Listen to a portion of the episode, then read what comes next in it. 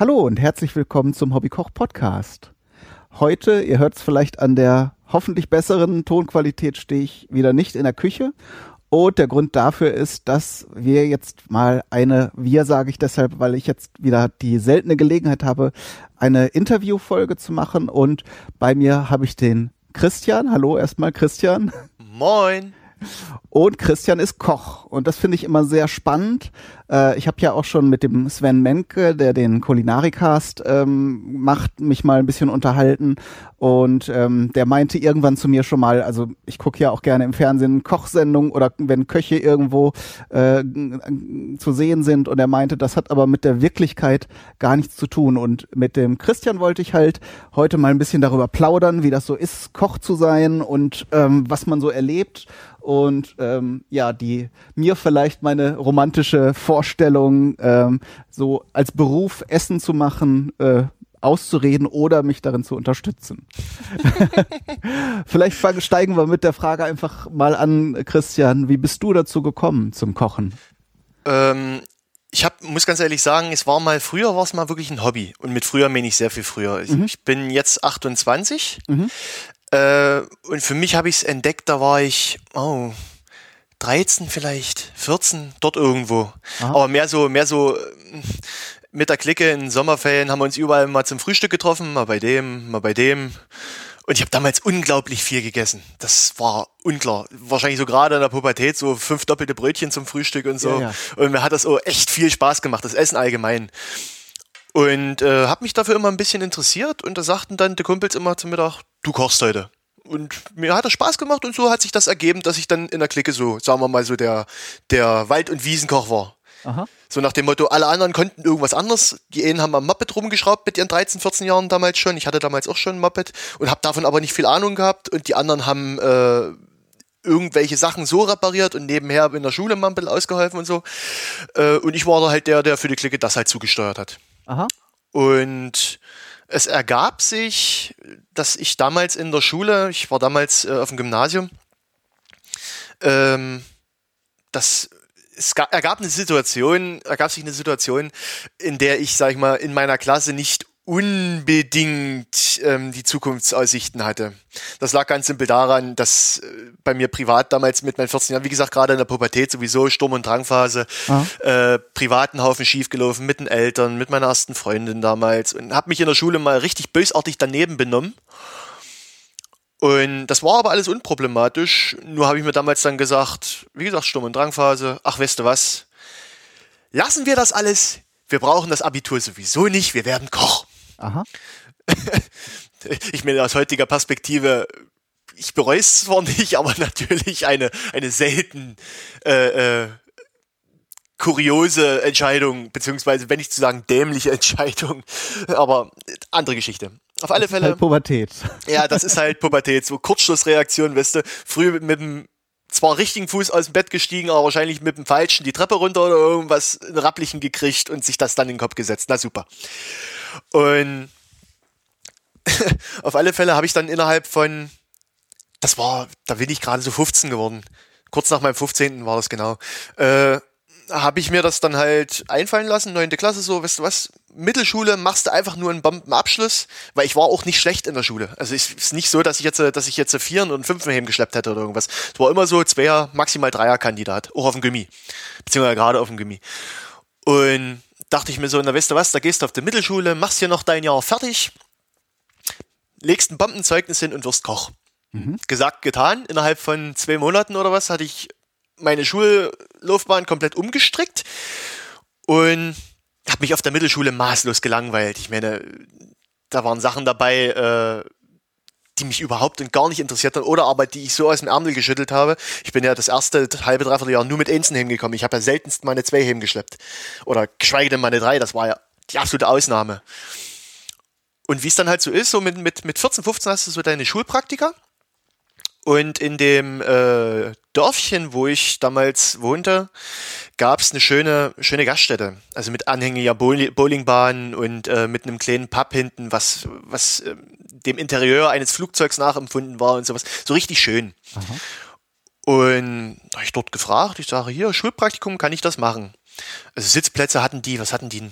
Die hatten in der Gaststätte, also in der reinen Gaststätte, ich glaube 70 Plätze. Auf der Bowlingbahn hatten die nochmal, ich würde jetzt mal sagen 40. Im Pub hatten sie nochmal 30 und dann hatten sie nochmal einen 100 Mann Freisitz. Also richtig groß schon. Mhm. Da kann man schon ein paar Köche brauchen. Ne? Da kann man, also die waren Standardbesetzung pro Schicht waren äh, drei Kö Köche und zwei Lehrlinge. Aha. Also schon, sagen wir mal, für eine Dorfgaststätte, was es ja ganz ernsthaft war, schon, schon richtig viel. Und die lief auch richtig gut. Und ich halt gefragt, Mensch, kann ich nicht bei euch Praktikum machen? Ja, klar, bring einen Vertrag vorbei, kommst du her. Und das war mein erstes Schulpraktikum übrigens. Und ich dort meine zwei Wochen Praktikum gemacht und es hat mir so gut gefallen, dass ich dann gesagt habe, also das habe ich nicht gesagt, sondern ich habe es einfach gemacht. Ich bin dann nach dem Praktikum die Folgewoche, beziehungsweise die Wochenenden war ich auch dort, obwohl ich hätte nicht gemusst. Und die Folgewoche bin ich dort einfach wieder aufgeschlagen. Ich hab dort, bin dort einfach nur hin und habe dort gearbeitet, ohne eine Absprache, ohne irgendwas. Ich bin dort einfach nur wieder eingeschlagen. Aha. Und ich meine, das habe ich ein Viertel, halbes Jahr gemacht, bis sich der Chef dann dachte, na, weißt du was, so eine kleine Küchenhilfe ist ganz cool, hat mir dann hin und wieder mal ein bisschen Geld zugesteckt, das war auch ganz geil. Und das habe ich gemacht, äh, bis ich meine Moped-Flappen hatte und wo es dann auf der auf der äh, Prüfung zuging. Da habe ich dann gesagt, pass auf, ich komme jetzt nicht mehr, weil Prüfung und danach Lehre, ich will noch von meinen letzten Sommerferien noch mal ein bisschen was haben, ist das in Ordnung? Ja klar, du hast mit uns sowieso keinen Vertrag, war schön, dass du da warst, tschüss, weißt du? Mhm. Dort habe ich ein paar sehr, sehr gute Leute, zu einigen davon habe ich heute noch Kontakt, äh, aber sehr gute Leute kennengelernt und äh, auch heutzutage Kollegen und Selbstständige, mit denen man sich auf einer Augenhöhe unterhält und mit denen man sich hier im Ort auch mal ein bisschen austauscht. Wir haben äh, sechs Gaststätten und aus der Zeit ist einer mittlerweile Chef, einer der dort angestellten Köche. Mhm. Ist Immer heutzutage. in der, in der, in der Nee, nee, Gaststätte? nee die Kneipe gibt's nicht mehr, die ist abgebrannt vor ein paar Jahren. Äh, nee, aber der hat ein eigenes Unternehmen aufgemacht und eine andere Bekanntschaft von dort, die Kleine, ist äh, heute Küchenchefin in der Kantine hier drei Orte weiter, also in einer großen Kantine. Und wie gesagt, wenn mal so Probleme sich ergeben, hat man sich auch hin und wieder mal kurz zu schließen und sich mal auszuhelfen, das passt schon. Ja, auf alle Fälle nach den Sommerferien hatte ich mir eine Lehre gesucht. Äh, das war damals, ich weiß nicht, ob es das heute noch gibt, ich kenne das von meinen Lehrlingen eigentlich nicht mehr, aber so eine, so eine ähm, Auszubildendenvertretung, das war ein Mensch, ähm, der sich potenzielle Auszubildende genommen hat, bei mir war das der Herr Treusch, äh, potenzielle Auszubildende genommen hat und die in die Gaststätten vermittelt hat. Aha. Frag mich nicht, wie genau sich das, weil ich hatte mit dem keinen Vertrag und gar nichts. Der hat einfach nur, der kannte mich aus dieser ersten Gaststätte, fand das toll, dass ich mich dort so engagiert habe und hat halt gedacht, okay, den bringe ich irgendwo unter. Ob der davon irgendwas hatte, das weiß ich nicht. Aber nicht so zeitarbeitsmäßig, dass du jetzt Nee, nee, Springer mal hier, mal da, sondern der hat dich einfach irgendwo ein- äh, untergebracht. Genau, genau. Der hat einfach nur äh, geguckt, pass auf, ich habe so und so viele Gaststätten, die, von denen weiß ich, die suchen Lehrlinge und hat mich dort äh, in ein, zwei, drei Vorstellungsgespräche äh, Gespräche reingelotst. Aha. in der Gaststätte, wo ich damals äh, halt so vor meiner Ausbildung gejobbt habe, die haben mich nicht genommen. Das lag aber ganz simpel daran, dass äh, die zum damaligen Zeitpunkt, ich habe mich zu spät bei denen beworben, äh, die zum damaligen Zeitpunkt schon zwei neue Lehrlinge hatten. Die hatten einen richtigen Lehrlingsstamm, erstes, zweites und drittes Lehrjahr. Und äh, das erste Lehrjahr hatten sie zu dem damaligen Zeitpunkt bereits wieder äh, unterschreiben lassen. Ich war einfach zu spät dran. Nicht aufgepasst, vergessen, wisst. Einfach zu spät dran. War aber auch nicht weiter problematisch. Und die andere Möglichkeit wäre damals gewesen, äh, in Torgau zu lernen. Das ist ein Stückchen weit weg. Torgau, habe ich schon mal gehört. Wo, wo ist das? Das ist auch Sachsen, das ist Ah. ziemlich zentral. Aha. Also ich bin, ich möchte jetzt nicht sagen, wo ich genau her bin, aber ich bin ziemlich mittig in Sachsen ansässig. Ähm, und Torgau ist, wie gesagt, das sind so 30 Kilometer von hier. Es grenzt den Kreis schon mal ein. Und die Gaststätte hat mir sehr gut gefallen. Äh, der Haken war halt, es war Torgau. Ich hätte jeden Tag 30 Kilometer hin, 30 Kilometer zurück mit dem Moped tingeln müssen oder aber ich hätte dorthin ziehen müssen und so vollkommen alleine mit meinen 16 Jahren irgendwo in der Walachei, das wollte ich damals auch nicht. Nee, klar. Äh, ja, was ist klar, nach heutigen. also ja, heut, heute ist das schon üblicher, da wird ja um die halbe Welt, äh, ist man ja schon bereit, da zu, zu reisen, aber ähm, ich kann das auch sehr gut nachvollziehen, wenn man in seiner Heimatregion so, also auch in der Nähe bleiben möchte. das war so Sinn und Grund, ja. Und ähm, dann gab es noch ein Probearbeiten, das war äh, in der Dübener Heide, ein, ein Hotel. Und das, das war sowas, lange Rede, kurzer Sinn, mein Papa hat mich dann, also abgesehen davon, dass der Küchenchef mich als, als, äh, äh, als Fascho hingestellt hat, Aha. Was ich bin, ich bin Onkels-Fan, muss ich ganz ehrlich, also ich war damals Onkels-Fan, es ist Teil meiner Geschichte, heutzutage höre ich es relativ selten, äh, aber es ist halt Teil meiner Jugend, Teil meiner Vergangenheit. Und ich habe damals einfach nur ein Hemd angehabt, böse Onkels. Und aufgrund dessen hat er mich doch allen Ernstes gefragt, ob ich denn äh, auch äh, Führers Geburtstag feiern würde. ich meine, abgesehen davon, dass ich dort sowieso nicht arbeiten wollte, weil ähm, die Küche war im Keller. Also es war wirklich ein Kellerraum ohne Fenster, ohne alles. Ja. Äh, warm bis zum geht nicht mehr. Ich schätze mal so maximal 25 Quadratmeter. Auf diesen 25 Quadratmetern haben an Gasherden äh, insgesamt fünf Leute gearbeitet. Und der Küchenchef war auch so, das war der Sohn des Inhabers, der war auch echt garstig. Also da hat einer von den Lehrlingen halt einen Salatteller einfach falsch gemacht. Und äh, ich war dort zwei Tage zu, zum Probearbeiten über Ostern. Und der eine Lehrling hat einen Salatteller falsch gemacht und sagte der Küchenchef so guten Appetit. Und ich sah bei dem Lehrling dort, wie dem das Gesicht einstürzte. Mhm. Und ich habe mich dann abends mit ihm unterhalten nach Feierabend. Ich sage, was war denn das hier mit guten Appetit und so? Naja, das zieht er uns jetzt vom Lohn ab. Ich sage, was? Das kann ja nur echt nicht wahr sein. Wie gesagt, dann die Aktion von wegen und ob ich den Führers Geburtstag feiern wollte oder sollte. Und ähm, als mein Papa mich dann nächsten Tag abholte, ich stieg bloß in das Auto ein, er schaut mich so an und sagt so, und wie war's? Ich sage, egal was passiert, hier fange ich nicht an. und er so, na, wenn du nichts anderes findest was? Nein, nein, Vater, hier fange ich nicht an. Entfällt. Da hat er mich bloß angeguckt, da habe ich dem das alles erzählt, hat er bloß genickt und auf Wiedersehen. Ne? Mhm. Und ja, das, das hört man häufig, also dass, dass in den Küchen ganz unterschiedliche Tonarten herrschen, so, ne? So einmal mehr so der, der äh, autoritäre Ton, wo dann auch viel rumgebrüllt wird und sowas und, und mehr so militärisch das Ganze abläuft. Und wenn, wenn du so wie von deiner ersten Erfahrung aus dem Praktikum erzählst, äh, klingt das ja so, als ob die äh, Menschen, äh, die die Köche sich da auch alle untereinander gut verstanden haben. Und dann braucht man gar nicht so, was weiß ich, nicht, nicht so, nicht so harte Ansagen machen, ne? Ja, das war so eine richtige Familie. Also ich habe danach Jahre gebraucht, um sowas wieder zu finden. Aber dazu komme ich gleich. Auf alle Fälle sind wir wieder nach Hause und ich hatte dann über Pfingsten ein Probearbeiten in meiner späteren Ausbildungsstelle. Auch eine kleine lokale, äh, lokale Gaststätte hier mit, ich glaube, wir hatten damals 60 Plätze ungefähr. Freisitz haben wir dann während meiner Lehre noch gebaut. Da haben wir Lehrlinge uns noch mit hingestellt und Freisitz noch mitgebaut und so. Das war auch toll. Das war auch toll. Äh, da bin ich zwar, naja, äh, da bin ich nicht so ganz mit den Leuten klargekommen. Das hast du aber immer, dass du ein bisschen Differenzen hast. Ja, das, das ist normal. Und ich bin nur keiner, der, der äh, sich zum Beispiel anschreien lässt, einfach so. Das, das funktioniert bei mir nicht. Und unser Facharbeiter damals, ein sehr, Uwe, ein sehr, sehr äh, sympathischer Mensch, aber halt auch sehr rabiat im Ton. Äh, von dem habe ich, oder ich denke mal, ein Teil meiner Art und Weise mit, mit meinem heutigen Personal umzugehen, habe ich auch von meinem Fachi. Weil mit dem, der hat dich zusammengestaucht, wenn du wirklich Mist gemacht hast. Ne? Und es passiert halt, dass du Mist machst. Er hat dich halt richtig zusammengestaucht, und, aber das dauerte fünf Sekunden und dann konntest du theoretisch mit dem wieder Kaffee trinken. Mhm. So wie es sein sollte, weißt du? Ja, im Prinzip schon. Man muss ja auch wissen, wenn man was falsch gemacht hat. Äh, wenn, wenn dann einer immer, immer abwinkt und sagt, ist ja gut, passt schon irgendwie, dann kann man ja auch nicht wirklich besser werden. Ne? Ja, es ist richtig, ne? Äh, wir waren damals im Lehrbetrieb zu zweit, also wir waren zwei erste Lehrjahre äh, mit meinem, also mit meinem, ich sag mal, mit meinem, ist heute mein bester Kumpel, Thomas. Der übrigens immer noch bei dem gleichen Arbeitgeber ist. Zwar andere Kneipe, aber gleicher Arbeitgeber. Ähm, und wir haben ja, wir haben die, die drei Lehrjahre zusammen gut durchgezogen. Also das war, wie gesagt, heutzutage ist mein bester Kumpel. Äh, wir haben uns dort während der Lehrzeit schon sehr, sehr gut verstanden und vor allen Dingen, wir sind immer ein prima Team gewesen. Also das ist ja auch sowas im, im Beruf des Kochs. Ich bin der Meinung, es gibt Leute, denen liegt dieses Alleinkoch. Ich mache das hin und wieder mal gerne. So mal, mal für eine Woche oder irgendwas wirklich komplett mein eigenes Süppchen kochen und äh, mich in die Küche stellen und einfach nur mein Ding fahren. Mhm. Äh, ist aber nicht das, was ich hauptsächlich tun möchte. Eigentlich will ich, was ist eigentlich will ich?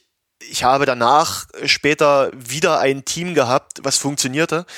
Und sowas will ich eigentlich haben. Du willst. Und, um, um das mal vielleicht den Hörern zu, äh, zu erklären, die sich mit dieser Küchenpraxis nicht so auskennen. Alleinkoch äh, Koch erklärt sich von selbst, der macht ein komplettes Gericht fertig und beim Team gibt's dann diese Zuteilung. Dann macht einer das Fleisch und einer die Soßen. Der Entremetier macht die Beilagen, der Saucier macht die Soßen, ja, sowas und macht meistens auch das Fleisch und sowas. Ja, und, genau, und genau da sowas. Muss, da muss natürlich auch alles passen, weil natürlich dann alles gleichzeitig auf dem Teller landen muss am Ende. Mm, ja, so. Äh, wir haben damals in der Lehre, haben wir, war dieser Teamgedanke noch nicht so ausgeprägt, weil unser Fari ähm, ist, äh, als wir im zweiten Ende zweites Lehrjahr waren, musste er kündigen. Da hat sich seine Frau damals von ihm getrennt äh, hat Kind Kegel und das komplette Haus ausgeräumt. Also der hatte nichts mehr, außer wie hat er gesagt, naja, wenigstens hat sie mir meine Arbeitsklamotten, zwei weiße Hemden und meinen Computer dagelassen. Oh. Ohne Computer wäre ich aufgeschmissen, aber ansonsten ist das Haus leer. also so richtig die harte Nummer. Wir waren, wir waren äh, damals auf dem Lausitzring, also wir waren nicht zusammen, aber er war mit, äh, auf dem Lausitzring zum Abschlusskonzert der Onkels. Drei Tage nicht da, er kommt nach drei Tagen heim, war die Bude wirklich leer. 120 Quadratmeter Hausfläche leer. Das ist echt eine harte Nummer. Ja, hört man also, hin und wieder, aber vorstellen kann man sich glaube ich, nur, wenn man dann, also ohne, ohne was Böses zu ahnen, nach Hause kommt und dann da wirklich steht. Ach, so eine Story habe ich auch von Echt? mir. Oh, ja, ich habe auch so eine Story. Aber das ist eine andere Geschichte. Auf alle Fälle waren wir dann so Ende zweites, Anfang drittes Lehrjahr und waren halt, sagen wir dann zwei dritte Lehrjahre, ne, die jetzt schlagartig ohne Küchenchef dastehen. Na, herzlichen Glückwunsch. Äh, Chef, eigentlich auch ein Koch, aber so ein, ein wie soll ich das formulieren, ohne dass das zu böse klingt? Halt ein DDR-Koch, Pfeffer, Salz und Mayo ran. Wir haben, glaube ich, zwei Jahre gebraucht, damit er uns den Curry in der Küche erlaubt hat. Aha. Das war echt hart. Also der ist auch heutzutage nicht besser. Mein Thomas erzählt das immer, wenn er sagt, oh du, Chef hat heute wieder das und das gemacht. Das konntest du gar nicht verkaufen. Da kamen die Gäste zu mir und fragten, ob ich das gewesen bin. Und, und, und, und, und ach, so, so eine Geschichten halt, ne? Und ja, wollte ich gerade noch mal äh, sagen, das ist ja auch noch mal ein spannendes Thema äh, für sich mit mit der Küche der DDR. Habe ich aus Gründen jetzt auch mal mich ein bisschen umgeschaut äh, für für ein Spe äh, Special. Ähm, aber gut, wollen wir jetzt nicht zu sehr abschweifen. Ich wollte es nur, nur mal als Marker setzen, dass das auch noch mal ein interessantes Thema wäre. Ja, habe ich selber leider zu wenig Ahnung von. Ich habe da ein paar paar Querverweise kann ich bringen, aber mehr auch nicht. Okay. Äh, und die vorrangig auch nur aus der Meisterschule. Aber das ist noch mal da kommen wir noch hin. Auf alle Fälle ähm, haben wir dort das dritte Lehrjahr den Laden halt zu zweit geschmissen. Und Thomas hat er dann am Ende übernommen und mich halt nicht. Ich bin danach zum Bund und war nach meiner Grund- oder lange Rede, kurzer Sinn, ich bin danach fast, nee, ich bin ein Dreivierteljahr zu Hause gewesen nach der Lehre. Was ganz simpel daran lag, ich wollte eigentlich erst nicht zum Bund, äh, ich wollte einfach arbeiten gehen, weil Bund kam mir nicht lukrativ genug vor. Was ich damals nämlich noch nicht ganz auf dem Schirm hatte, was ich heute weiß, ist, dass der Verdienst in unserem Gewerk regional Punkt A sehr unterschiedlich ist und Punkt B, ähm, was noch viel schlimmer ist, es ist eigentlich zu wenig. Wenn du es wenn an den Stunden misst, die du, die du normalerweise absolvierst, ist es eigentlich zu wenig Verdienst. Äh, ja, das hört man oft. Also, weil es ja auch wirklich dann sehr, also wenn andere Leute frei haben, müssen die Köche halt meist dranklotzen, sprich an Wochenenden und halt abends bis spät. Und wenn das letzte Gericht rausgegangen ist, dann muss ja oft auch noch ein bisschen klar Schiff gemacht werden. Ne? Ja, ja, das ist so einer der weiteren Gründe, warum du ein Team haben willst. Du willst halt nicht abends um elf, wenn das letzte Essen raus ist, dann noch drei Stunden mit Abwasch verbringen müssen. Zum Beispiel. Mhm. Äh, aber wie gesagt, das führt jetzt gerade ein bisschen zu weit. Auf alle Fälle war ich ein Dreivierteljahr Heme, war dort mal in diversen Gaststätten mal ein bisschen Aushilfsarbeiten. Äh, in einer Gaststätte war ich auf 400 Euro Basis eingestellt als Alleenkoch. Ähm, dann in der nächsten Gaststätte, dann bin ich immer so gesprungen von zwei, drei Gaststätten hin und her, hatte ja ein eigenes Auto und sowas. Und muss dazu sagen, dass ich damals, als ich war im dritten Lehrjahr, bin ich mit meiner damaligen Freundin zusammengekommen. Das war so die Zeit, wo es bei uns auch ein bisschen kriselte. Was heißt kriselte jetzt nicht im bösen Sinne, sondern im Sinne von, naja, hat sich jetzt einigermaßen eingeschossen. Wir sind jetzt zwei Jahre zusammen, jetzt ist so ein bisschen Alltagstrott drinne, kann funktionieren, ne? Was machst du? Und ich wollte halt nicht zu Hause sitzen. Die Kleine war eine Kellnerin, die äh, mehr Trinkgeld eingefahren hat, als was sie verdient hat. Mhm. Und das, also sie damals auch noch Lehrling, sie zu dem Zeitpunkt gerade drittes Lehrjahr, sie waren ein Jahr jünger als ich. Ähm, die hat 400 und irgendwas Euro Lehrlingsgeld gehabt und hat über 800 Euro Trinkgeld jeden Monat hingeschleppt. Mhm. In der Lehre ist das eine ganz schöne Hausnummer. Auf jeden Fall. Und auf alle Fälle habe ich mir dann gesagt, nee, du lässt dich von deiner Freundin nicht aushalten, ehe hier irgendwas passiert, wirst du gehst du zum Bund. Wer weiß, wie lange das sonst, sonst noch dauert. Und hatte eigentlich einen Antrag fertig gemacht, äh, weil ich als, als SAZ4, als Zeitsoldat einsteigen wollte auf vier Jahre. Und wie ich den zum Briefkasten tragen will, diesen, diesen, diesen Antrag, dieses Bewerbungsschreiben, äh, gucke ich nochmal in meinen Briefkasten und stelle fest, oh, Einberufungsbescheid, super. Na, da kannst du dir das Schreiben jetzt auch sparen. Mhm. Äh, war aber nicht problematisch. Ich dann halt zum ersten Vierten äh, meine Grundausbildung angetreten. Ich glaube, der erste Vierte war ein Sonntag, Montag war der zweite Vierte. Und meine Grundausbildung angetreten und bin in Rothenburg-Wümme bei den Fernmeldern gelandet. Mhm. Äh, fand ich kurios, weil ich heimatnah angekreuzt hatte und meine Grundausbildungseinheit vorrangig aus Nicht-Leuten aus dieser Umgebung, die waren alle irgendwie aus dem Osten. Also ich hatte sogar einen aus der nächstgrößeren Stadt hier. Das war total faszinierend. Also wir waren alle irgendwie vorrangig Sachsen, ne? aber größtenteils alles Ossis. Und auf alle Fälle haben wir eine Grundausbildung hinter uns gebracht. Ich habe dann irgendwann mal auf dem, auf, dem, auf dem MTW gesessen, das ist ein Fernmeldepanzer und sowas. Das hat mir alles nicht gefallen. Und als Hättest du da nicht kochen können auch? Also haben die da, solchen Sachen nicht gefragt? Ähm, ja, das, das ist es. Äh, in der Grundausbildung sowieso nicht, die ersten drei Monate nicht. Machen Dort alle musst, sowieso alles, ne? Ne, du musst, du musst, du musst eine Grundbesolung kriegen, äh, wie gehe ich mit einer Waffe um, wie habe ich mich im Trupp zu beherrschen, weil du bist am Ende Soldat. Deine drei Monate Grundwehrdienst musst du absolvieren, genau so. Ne? Mhm. Du musst ja die grundlegenden Fähigkeiten des Soldaten erlernen. Mhm. Und äh, die Grundausbildung war fast vorbei. Und da kam mein Kompaniechef, ein, ein Hauptmann, äh, zu mir und sagte, hier, äh, wir haben da so und so die und die Institution hier auf der Kaserne. Ich weiß nicht, ob du das weißt. Ich so, nee. Sagt er, es heißt UHG, OHG. Ich mit großen Augen hingeguckt, weil, wie gesagt, ich war gerade drei Monate dabei. Ich habe von der Kaserne noch nicht wirklich was gesehen gehabt. Du bist ja von früh bis spät eigentlich unterwegs und es ist eher selten, dass du dich äh, frei bewegen kannst. Das kommt erst nach den drei Monaten oder bei uns war das zumindest so. Und ich wusste, es gibt ein sogenanntes Mannschaftsheim. Das war ähm, für Mannschaftsdienst gerade halt, was ich dann auch war. Äh, abends so eine Kneipe, da konntest du ein bisschen was essen und da gab es einen Fernseher und sowas. Ne? Und äh, mit Bar und allem drum und dran. Ne? Und es gab auch die sogenannte UHG respektive OHG. Das war damals gerade zusammengelegt, weil die OHG nämlich ähm, gerade ausgebaut wurde. UHG ist Unteroffiziersheimgesellschaft, OHG ist Offiziersheimgesellschaft. Beides sind Vereine innerhalb der Bundeswehr, die von Soldaten ähm, ähm, bewirtschaftet werden. Und äh, beides stellt, genau wie unser Mannschaftsheim, ähm, die abendliche Kneipe für die Unteroffiziere, respektive für die Offiziere dar. Und er mhm. kam halt zu mir und sagte, du, weißt du was, äh, unsere Kaserne war damals äh, das Fernmelderegiment und ein Logistikbataillon war in der Kaserne noch mit drinne. Und das Logistikbataillon äh, stellte vier Einheiten und das Fernmelderegiment aber acht. Und von den Fernmeldern war aber bloß ein Soldat in der UAG OAG. Und den restlichen Personalstamm haben, haben die, haben die Logis halt gestellt. Und das hat unseren Chefs durch die Bank weg nicht gepasst. Ne? Aber bei den Fernmeldern waren so gut wie keine Gastro-Leute. Das war ich, das war Krei, also was, was so ein anderer Kumpel war. Äh, und dann war noch ein Kellner. Auf über 5000 Soldaten waren wir, glaube ich, drei Mann. Oder es wollte nicht mehr, oder wollten nicht mehr was machen in der Richtung. Und ich so, na klar, mache ich. Ne? Ich mich gefreut, dorthin. Ich bin dann in meine Stammeinheit gekommen. Äh, bin dort in meiner Stammeinheit eine Woche gewesen. Dann haben sie mich rübergelotst. Ja, da melde ich dort. Ne? Und da habe ich mir das einen Tag angeguckt. Und dort hatte ich einen, einen Koch in meiner Schicht. Äh, der hat zwei Essen gemacht und hat Bede dermaßen versaut, dass ich gesagt habe, weil für mich war auch äh, vollkommen fix, du musst jetzt mit dem Menschen zusammenarbeiten. Und ich habe gesagt, mit dem willst du nicht zusammenarbeiten. Mhm. Das funktioniert halt nicht. Der hat dermaßen Mist gemacht, der hat beim Bund gelernt, da war sowieso nicht viel bei rum. Und ich dachte mir so, nee, das, das erträgst du nicht, weil das war auch so ein totaler Kindskopf. Ich meine, ich war damals auch noch nicht richtig erwachsen, aber so, so schlechte Witze reißen den ganzen lieben langen Tag und äh, nicht ruhig sein und nur Mist machen und so, das, das war, das lag mir nicht.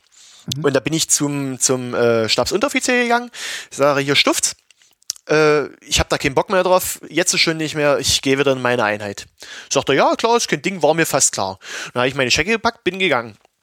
Und da kam mein damaliger Zugführer zu mir. Nee, Quatsch, mein Spieß war das. Mein Spieß zu mir. Die sogenannte Mutter der Kompanie und sagte, ach Mensch, willst du nicht nochmal versuchen? Wir wollen halt auch gerne einen dort drin haben.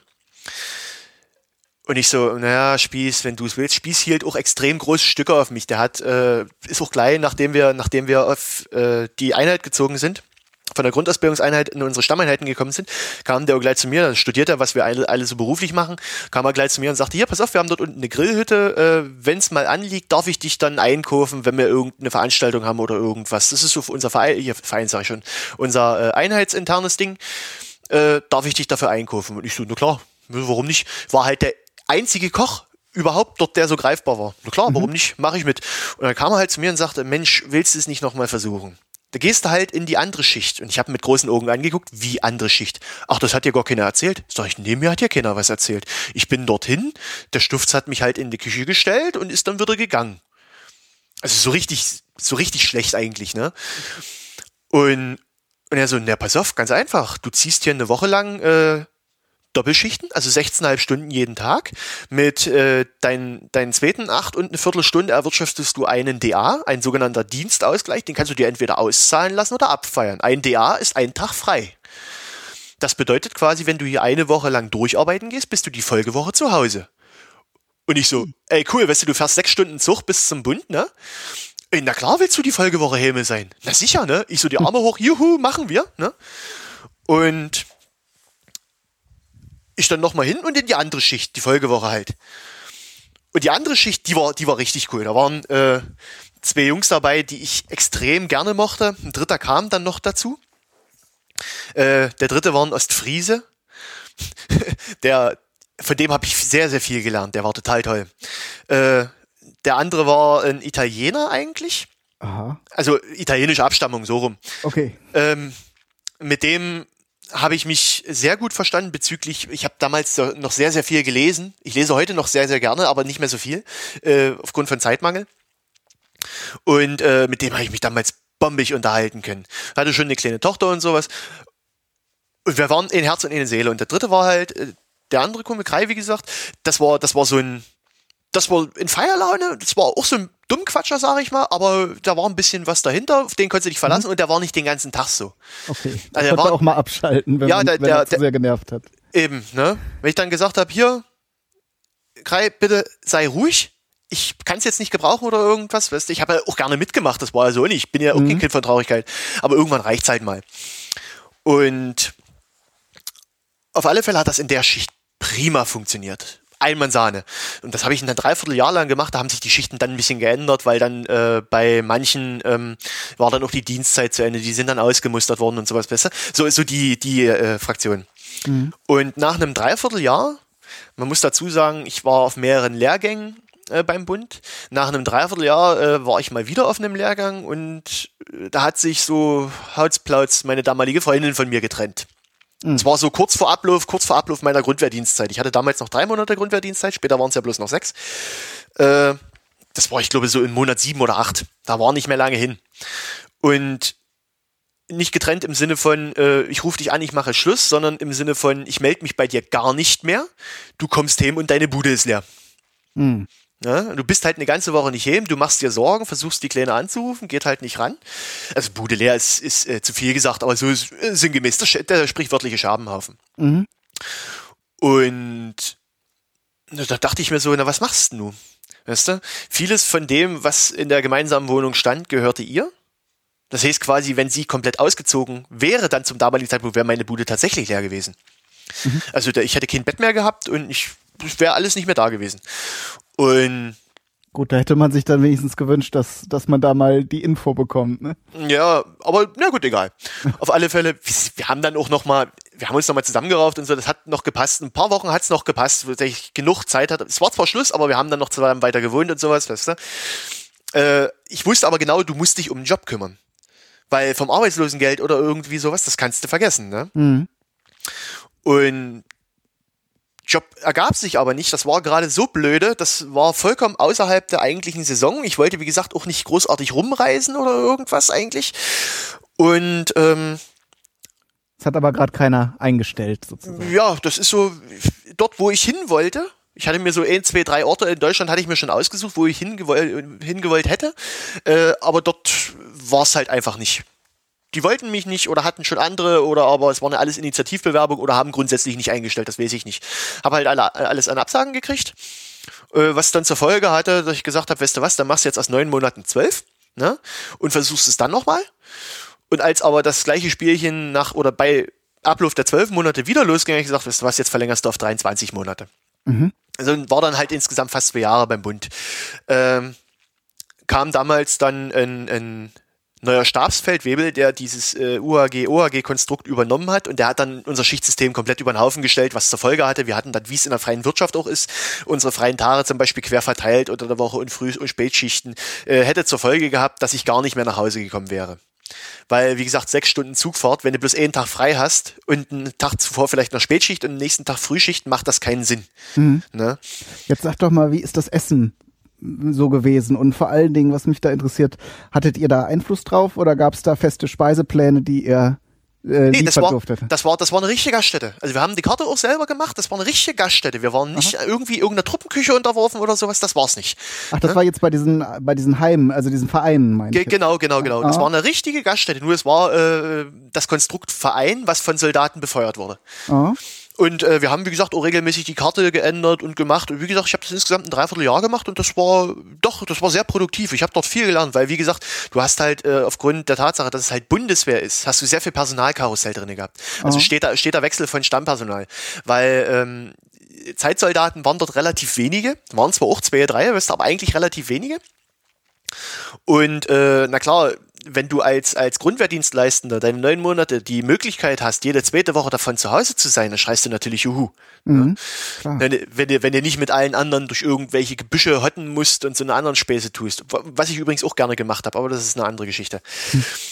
Und äh, ja, und der Staatsfeldwebel hat das damals aber komplett über den Haufen geworfen. Der hat halt die Schichten durcheinander geworfen was eigentlich grundsätzlich nicht verkehrt ist, weißt du? Mhm. Äh, wenn du, wenn du jetzt gleich in der Nähe wohnst oder sowas, ist das unproblematisch. Aber wie gesagt, nicht für mich. Und dann bin ich dann zum, zum äh, Staber gegangen, habe gesagt, hier, Mensch, Staber, äh, ich würde gerne wieder zurück in meine Einheit, das macht für mich hier so keinen Sinn. Und so, ja, ist kein Ding, äh, rufe ich an, ich will das aber so haben, weil aus Gründen und okay, sage ich, ich aber nicht, nö, ist kein Ding, schicken wir dich zurück in deine Einheit. Und dann war ich dann halt noch äh, über ein halbes Jahr in meiner Einheit, hab dann nochmal äh, was ganz anderes gemacht, habe dann hin und wieder äh, Chef und Spieß waren damals gerade im Auslandseinsatz im, Kas im Kosovo und unsere Einheit war größtenteils leer. Also wir waren, wir waren äh, über 400 Leute in der Einheit und ich glaube, am Ende waren bloß noch knapp unter 100 da. Mhm. Alles andere, alles andere war im Auslandseinsatz.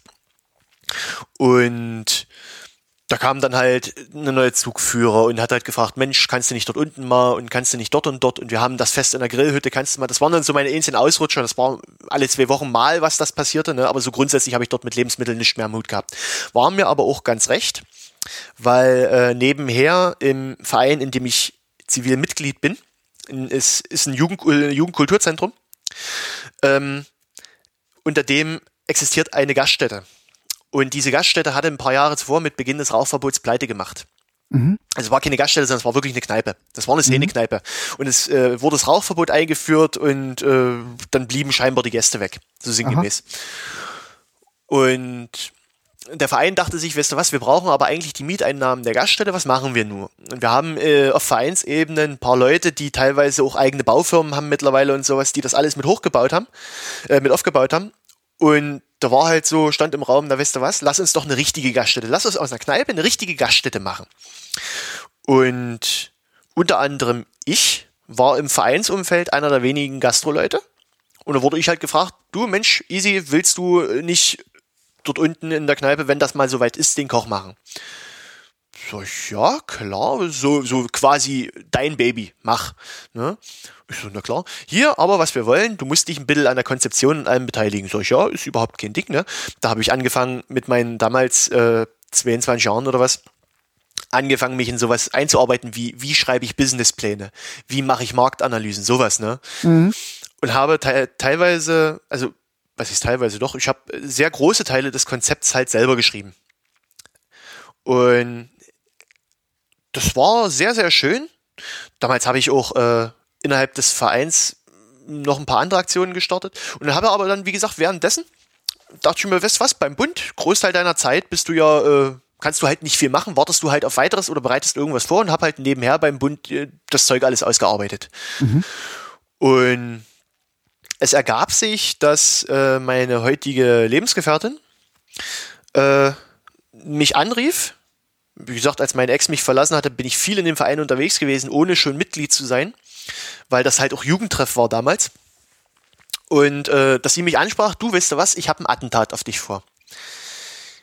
Ich so, äh, ja klar, können wir ja machen. Ne? Mhm. Sagt sie, weißt du was, mein Bruder, der war damals äh, der Medienmensch innerhalb des Vereins, heutzutage ist er der Geschäftsführer. Äh, mein Bruder hat hier äh, so ein Drehbuch geschrieben. Und der will einen, einen Film drehen, No-Budget-Produktion. Ne, und hat dafür ein paar Schauspieler und sowas eingeladen und äh, der braucht jemanden, der die Verpflegung übernimmt. Würdest du das übernehmen? Ich so, ja, klingt erstmal interessant. Ne? Mhm. Catering ist ja nochmal eine ganz andere Schiene. Ne? Äh, ich war, muss dazu sagen, 60 Mann. 60 Mann, zwei Wochen. Aha. Es ging um 60 Mann, zwei Wochen. Drei Mahlzeiten am Tag. Ne? Und äh, davor ein Probewochenende. Also viele Wochen davor ein Probewochenende, aber so grundlegend.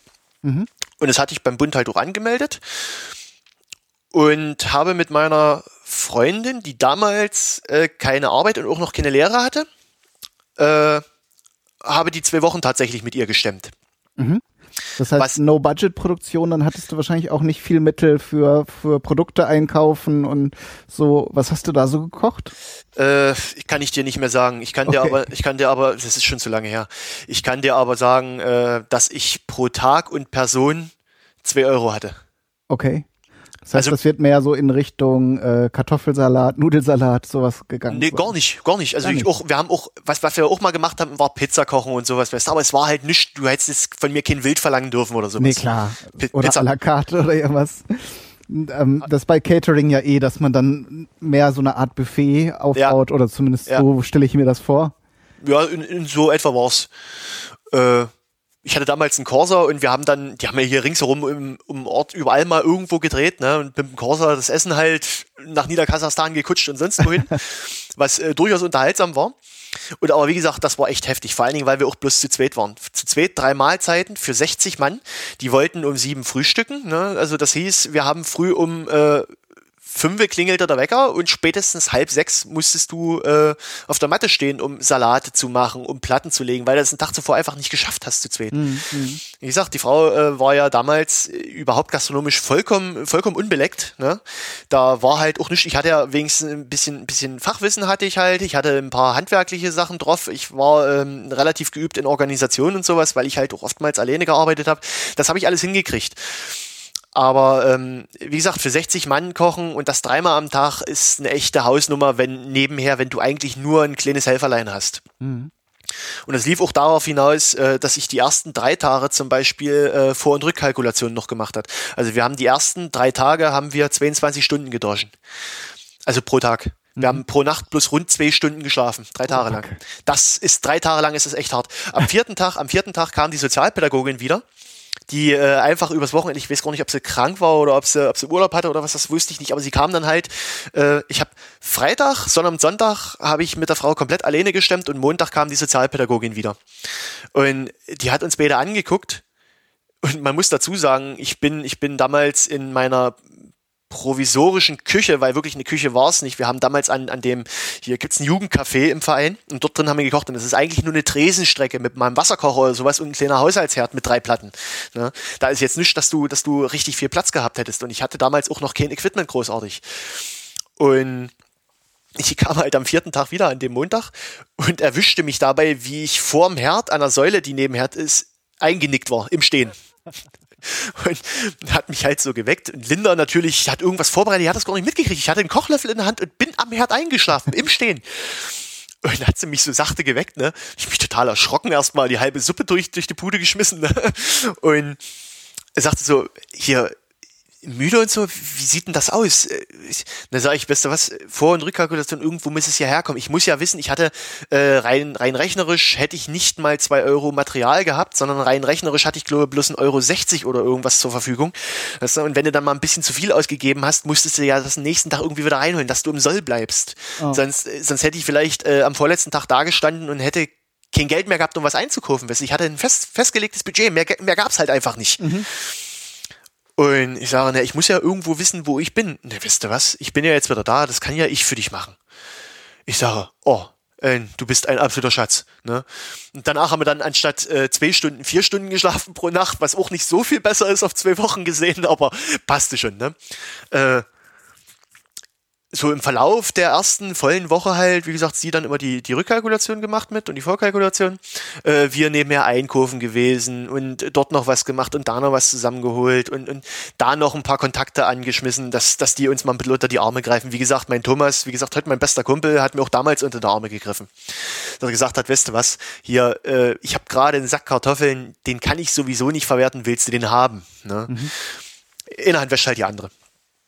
Und auf alle Fälle so Mitte der, der ersten Woche kam dann noch einer dazu, der auch irgendwie was an dem Filmdreh mitmachen wollte. Äh, er hatte damals einen Trabi und konnte sich aber irgendwie, hat er nirgendwo was gefunden, was er tun konnte. Die eine ist hingekommen und hat dort die Fotografin gemimt, hat dort die Bilder gemacht und alles. Dann waren zwei Jungs, die haben äh, die sogenannten Special Effects übernommen. Das waren so zwei, zwei so Tüftler, was ich heutzutage als, als Hacker darstellen würde, ne?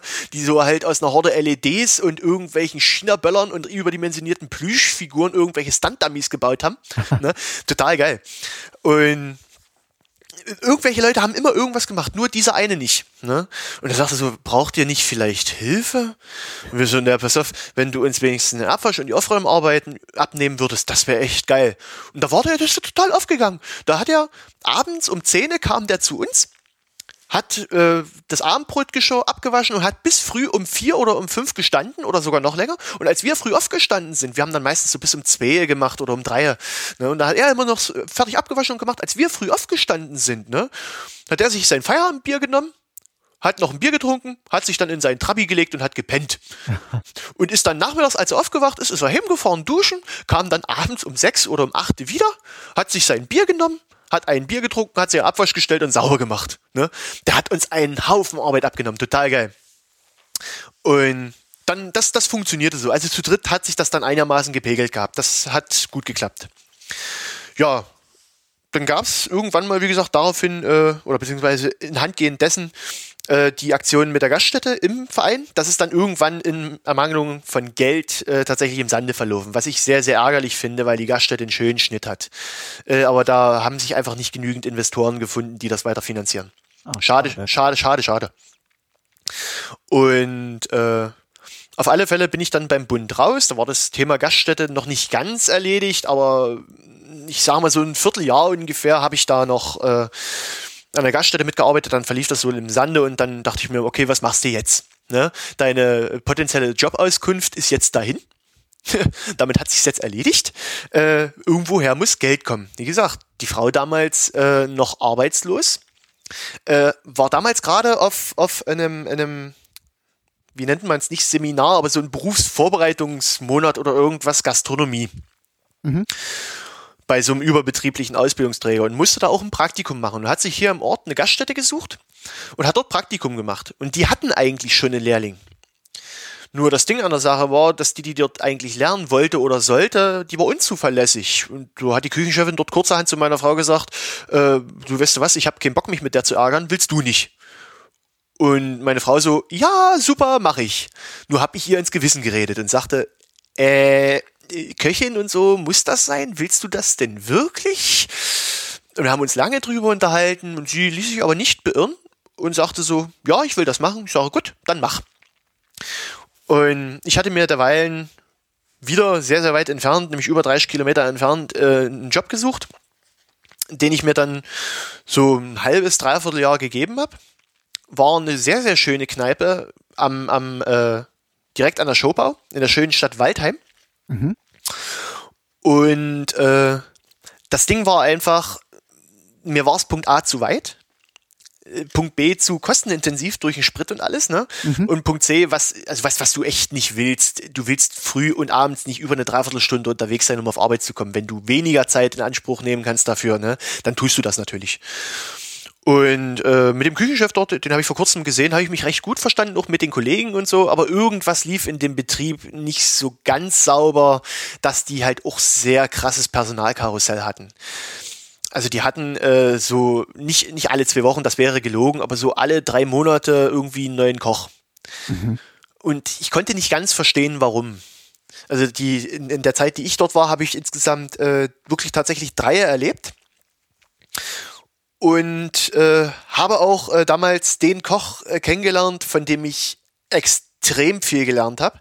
Das war ähm, ähm, ein Kollege, der hat es hingekriegt, im à la carte 80 Essen zu schicken. Wirklich selbstständig 80 Essen zu schicken und der Arbeitsplatz aus. Ganz alleine. In, ja, in, in Zuarbeit halt, ne? Aber es war eine Postenküche. Aber 80 Essen zu schicken und sein Arbeitsplatz sah aus wie nicht benutzt. Okay. Also wortwörtlich wie nicht benutzt. Das ist sowas habe ich noch nie gesehen. Ich war damals noch eine rechte Schlampe, was meinen Arbeitsstil anbelangte, und ich habe das mehrfach mit angucken dürfen und war davon total fasziniert. Und hat das er dann alles so gut vorbereitet? Hatte der das alles parat oder wie lief das denn? Kannst dir ehrlich nicht sagen. Der Mann Aha. war so unglaublich schnell beim Arbeiten und ich musste mich auf meins auch konzentrieren. Ja, ne? klar. Der war so unglaublich schnell beim Arbeiten und wie gesagt, also der, der in der Zeit, wo er zehn Essen gemacht hat, habe ich nicht mal fünf in der Vorbereitung hingekriegt. Der war massiv schneller wie ich, äh, als ich und äh, war massivst gründlicher, sauberer und das, das war mir total unklar. Das war mir ein Rätsel. Und damals habe ich mir geschworen, sowas willst du auch können. Und ich habe das halbe, dreiviertel Jahr, weil ich dort gearbeitet habe, darauf verwandt, mir diesen Arbeitsstil anzugewöhnen. Ich bin nicht perfekt geworden, aber ich, ich kriege das mittlerweile auch hin, im à la carte eine Küche nach letztem Essen so zu hinterlassen, dass du das Ding wenigstens als ansehnlich bezeichnen kannst. Ich kenne Köche, die äh, schicken zehn Essen und die Küche sieht aus wie ein Schlachtfeld. Ja. Ne? Also das ist echt unklar. Und auf alle Fälle ergab es sich dann, ich hatte in meinem, äh, also damals in dem Haus, in dem ich gewohnt habe, war unter anderem eine Lehrerin, äh, mit der ich mich sehr gut verstanden habe. Und die hatte eine Freundin. Und diese Freundin hatte sich vor kurzem äh, von ihrem damaligen Mann getrennt. Und die hatten zusammen eine Kneipe, auch mit äh, anhängiger Kegelbahn, und die hat sich von ihm halt getrennt, hat sich einen neuen Lebensgefährten genommen. Und der neue Lebensgefährte hatte damals gerade eine komplett andere Firma in den Sand gesetzt, hat sich aber gesagt, weißt du was, ich nehme jetzt das Geld, wenn es wird, wird, wird, so sinngemäß, ne? Und mache jetzt eine Kneipe auf. Super. Hört man häufig. Ist so seltener von Erfolg gekrönt, so ein Konzept. Äh, ich kenne, ich kenne ein, ein, ein paar, was äh, dieses Konzept wirklich sowas mit Erfolg garniert hat. Das ist total Aha. unklar. Die haben hier auch 30 Kilometer weg oder was, äh, zwei Gaststätten. Äh, Er ist Bademeister und sie ist Krankenschwester, wenn ich mich recht entsinne. Und die haben diese zwei Gaststätten mittlerweile schon extrem lange und die laufen und laufen und laufen. Das Ja, ist vielleicht entsteht mein Bild nur, weil ich auch immer diese diese ähm, Sendungen gucke, wo dann irgendwie äh, diese Küchenprofis kommen und dann diese äh, maroden Küchen oder oder äh, Gaststätten dann wieder aufmöbeln. ja, Wenn Das- die dann halt keine Ahnung von Kalkulation haben und da dann jedem es recht machen wollen und kilometerlange Speisekarten schreiben, das äh, Also ich glaube ja immer noch, dass es solche Gaststätten so nicht gibt, aber das ist. Ich, ich kenne solche Folgen auch und mir ist das immer so, wenn ich, wenn ich dort hingucke, das ist immer so Fremdschämen. Ich kann mir das echt nicht lange antun, ne? Ich kann mir das wirklich nicht lange antun. Ich habe mal von einer solchen Folge gehört, da war irgendjemand, der hat alles mit Hollandaise gemacht scheinbar. Ich habe die Folge selber nicht gesehen, ich habe das bloß erzählen lassen. Als ich das vom damaligen Kollegen erzählt bekam, dachte ich mir so, das ist nicht wahr. Das, das, äh, das kann das Leben nicht schreiben. Diese Geschichte kann das Leben nicht schreiben. Das glaubst du einfach ich nicht. glaube, ich weiß, was du meinst. Das war auch noch ähm, mit Rach, der Restauranttester. Möglich. Und die wollten sich davon aber auch nicht trennen, weil die hatten tatsächlich einen Kundenstamm, die da auch drauf bestanden haben. Und dann haben sie einfach beschlossen, wir erklären das mit dieser, mit dieser, das war dann auch noch Hollandaise aus dem, aus dem Tetrapack, dass sie da irgendwie so ein Kultkonzept draus machen. Dann haben sie das dann auch auf noch so ein kleines Podest gestellt und so. Ach, Naja. kennt, man kennt die Folge tatsächlich. Wie gesagt, ich habe die nie gesehen. Ich, ich, also nee, nee, unklar, unklar. Ja, auf alle Fälle äh, besagte Lehrerin mit besagter Freundin. Äh, besagte Freundin kam zur besagten Lehrerin, so rum, und meinte so, du Mensch, äh, wir haben doch jetzt diese neue Gaststätte aufgemacht, ne? Und wir haben auch einen Koch. Äh, der Haken an der Sache ist, bei uns ist so voll, wir brauchen einen zweiten. Kennst du nicht jemanden? Und besagte Lehrerin so, du, Moment, ich kenne da jemanden. Und kam zu mir. Und ich so, wie gesagt, gerade in der Gaststätte in Waldheim und sowieso am gucken, weil äh, irgendwie weniger Auto fahren und so, weißt du, und vielleicht ein paar Euro mehr verdienen. Weil gut verdient habe ich in dem Laden auch nicht. Und ich so, ja, klar, weißt du, gucke ich mir an. Und bin äh, in besagte Gaststätte gefahren. Um das einfach nur mal anzugucken. Es war ein Sommertag, ne? Äh, Die ist glücklicherweise hier im Ort und glücklicherweise äh, von meinem, äh, von meiner Wohnung fünf Minuten zu Fuß entfernt. Also das war so richtig günstig, ne? Ja, das brauchte ist traumhaft. Das wird Ne? sich jeder so wünschen. so wortwörtlich, wortwörtlich dreimal auf die Fresse fallen und dann bist du da. Ne? und ich dorthin, mich mit dem Chef unterhalten, man ist sich übereingekommen und ich habe dort halt angefangen. Und das war das war die Kneipe, von der ich vorhin sprach, dieses familiäre Verhältnis habe ich danach jahrelang gesucht. Das war die Gaststätte, wo ich genau diese Familie wiedergefunden hatte. Sofort. Mhm. Wir waren uns sofort grün. Äh, was heißt sofort? Äh, ich habe so eine Art und Weise an mir, dass ich gerne zu unpassenden Augenblicken unpassende Sprüche reiße. Das mhm. ist dort natürlich bei diesem Vorstellungsgespräch auch passiert. Ich will nicht wiedergeben, was ich dort gesagt habe, aber mir wurde das, mir wurde das ein Jahr danach immer noch vorgehalten. und kam dort halt in die Küche und habe mir das angeguckt und habe halt gesagt, ja, okay, weißt du was, äh, gib mir einen Arbeitsvertrag, ich unterschreibe den, dann kündige ich und in einem Monat fange ich hier an. Und mit dem damaligen dortigen Küchenchef habe ich mich auch gut verstanden. Der Junge war zwei Jahre älter als ich, also noch nicht so alt, war aber gerade oder, oder wurde dann kurz drauf Vater oder war gerade Vater geworden, das weiß ich gleich nicht mehr und äh, wollte halt nicht mehr diese 14 Stunden am Tag in der Küche stehen, sondern wollte das wenigstens auf 8, 9 oder 10 Stunden einkürzen, dass er ein bisschen Zeit mit seinen Kindern verbringen kann. Was ja auch vollkommen nachvollziehbar ist. Ne? Mhm. Und wie gesagt, wir waren uns grün, da war noch eine Küchenhilfe, der war auch total toll, das war eigentlich ein gelernter Tischler. Und äh, aus Gründen ist er aber in der Gastro gelandet, das war ein guter Freund vom Chef. Ne? Und äh, die Lebensgefährtin war dort halt Kellnerin und dann war noch eine Kellnerin da und das war so total prima. Die Gaststätte waren drinnen, ich glaube, etwas über 40 Sitzplätze, also so normale Standardbestuhlung, äh, irgendwas in die 40 Sitzplätze. Das Maximum, was wir mal drinnen hatten, waren, glaube ich, 60. Und draußen waren nochmal 40 Sitzplätze Freisitz. Also schön von wilden Wein eingerankt und so, echt total schnucklig. Mhm. Und wie gesagt, hat mir richtig gut gefallen. Ja, Zwei Tage später hatte ich einen Arbeitsvertrag dort unterschrieben, in Waldheim gekündigt, äh, meine Stunden in Waldheim genommen und das bisschen Urlaub, was mir zustand. Und war dann halt noch eine Woche in Waldheim arbeiten und war dann halt zu Hause. Nee, stimmt, genau. Ich hatte keinen Monat Kündigungsfrist, ich war noch in der Probezeit und war in zwei Wochen weg. Und eine Woche war ich noch arbeiten und eine Woche war ich dann halt zu Hause. Und während dieser einen Woche äh, klingelte irgendwann eines Abends, ich stand gerade bei meinem Papa äh, und unterhielten uns drüber und ich hatte mich so gefreut, wir tranken so ein Bier miteinander und klingelt so mein Telefon. Meine, meine, meine, meine Freundin dabei. Und dann höre ich am anderen Ende meinen dann gerade aktuellen Chef. Er sagte, du, weißt du was, ich hole dich ungern jetzt aus deinen paar Tagen Urlaub oder so, aber kannst du nicht helfen kommen? Äh, der Daniel hat sich in die Pfoten geschnitten. Ah. Ich so, uh. Äh, lange Rede, kurzer Sinn, der Junge hat in die Aufschnittmaschine gegriffen. Der hat nicht aufgepasst, war oh. unaufmerksam und hat in die Aufschnittmaschine gegriffen. Ne? und stand halt da, war ja, der war ja der einzige Koch, weißt du, was, was willst du machen? Ja, da darfst du ja dann auch gar nicht mehr was, was an, anrichten, ne? selbst wenn, wenn das irgendwie verbunden werden kann. Äh, ja, er hat halt, hat sich's halt verbunden, hat's eingestretcht, ne? Aha. Und, weil wie gesagt, der Laden rammelvoll. Freisitz voll, Laden voll, da waren über 80 Leute da, ne? Mhm. Und die äh, Bons stapelten sich, also wortwörtlich. Mhm. Da waren, ich glaube, sieben Reihen Bons oder sowas, ne? Also insgesamt hat er dort irgendwie versucht, irgendwas in die 20 Tische gleichzeitig zu bauen. Alleine.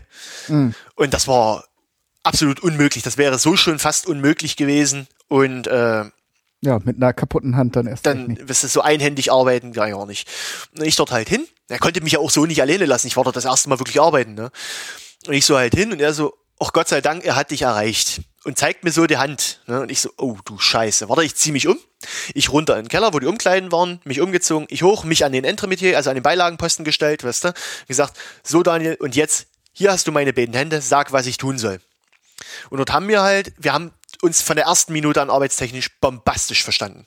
Wirklich bombastisch. Die waren damals gerade äh, vier Monate am Markt oder sowas. Die Kneipe war noch nicht alt. Und, was haben die für Essen angeboten? Auch äh, so ich, ich will mal sagen, gut bürgerlich, aber mit, mit, mit so dem Hang zu, zu Extravaganzen.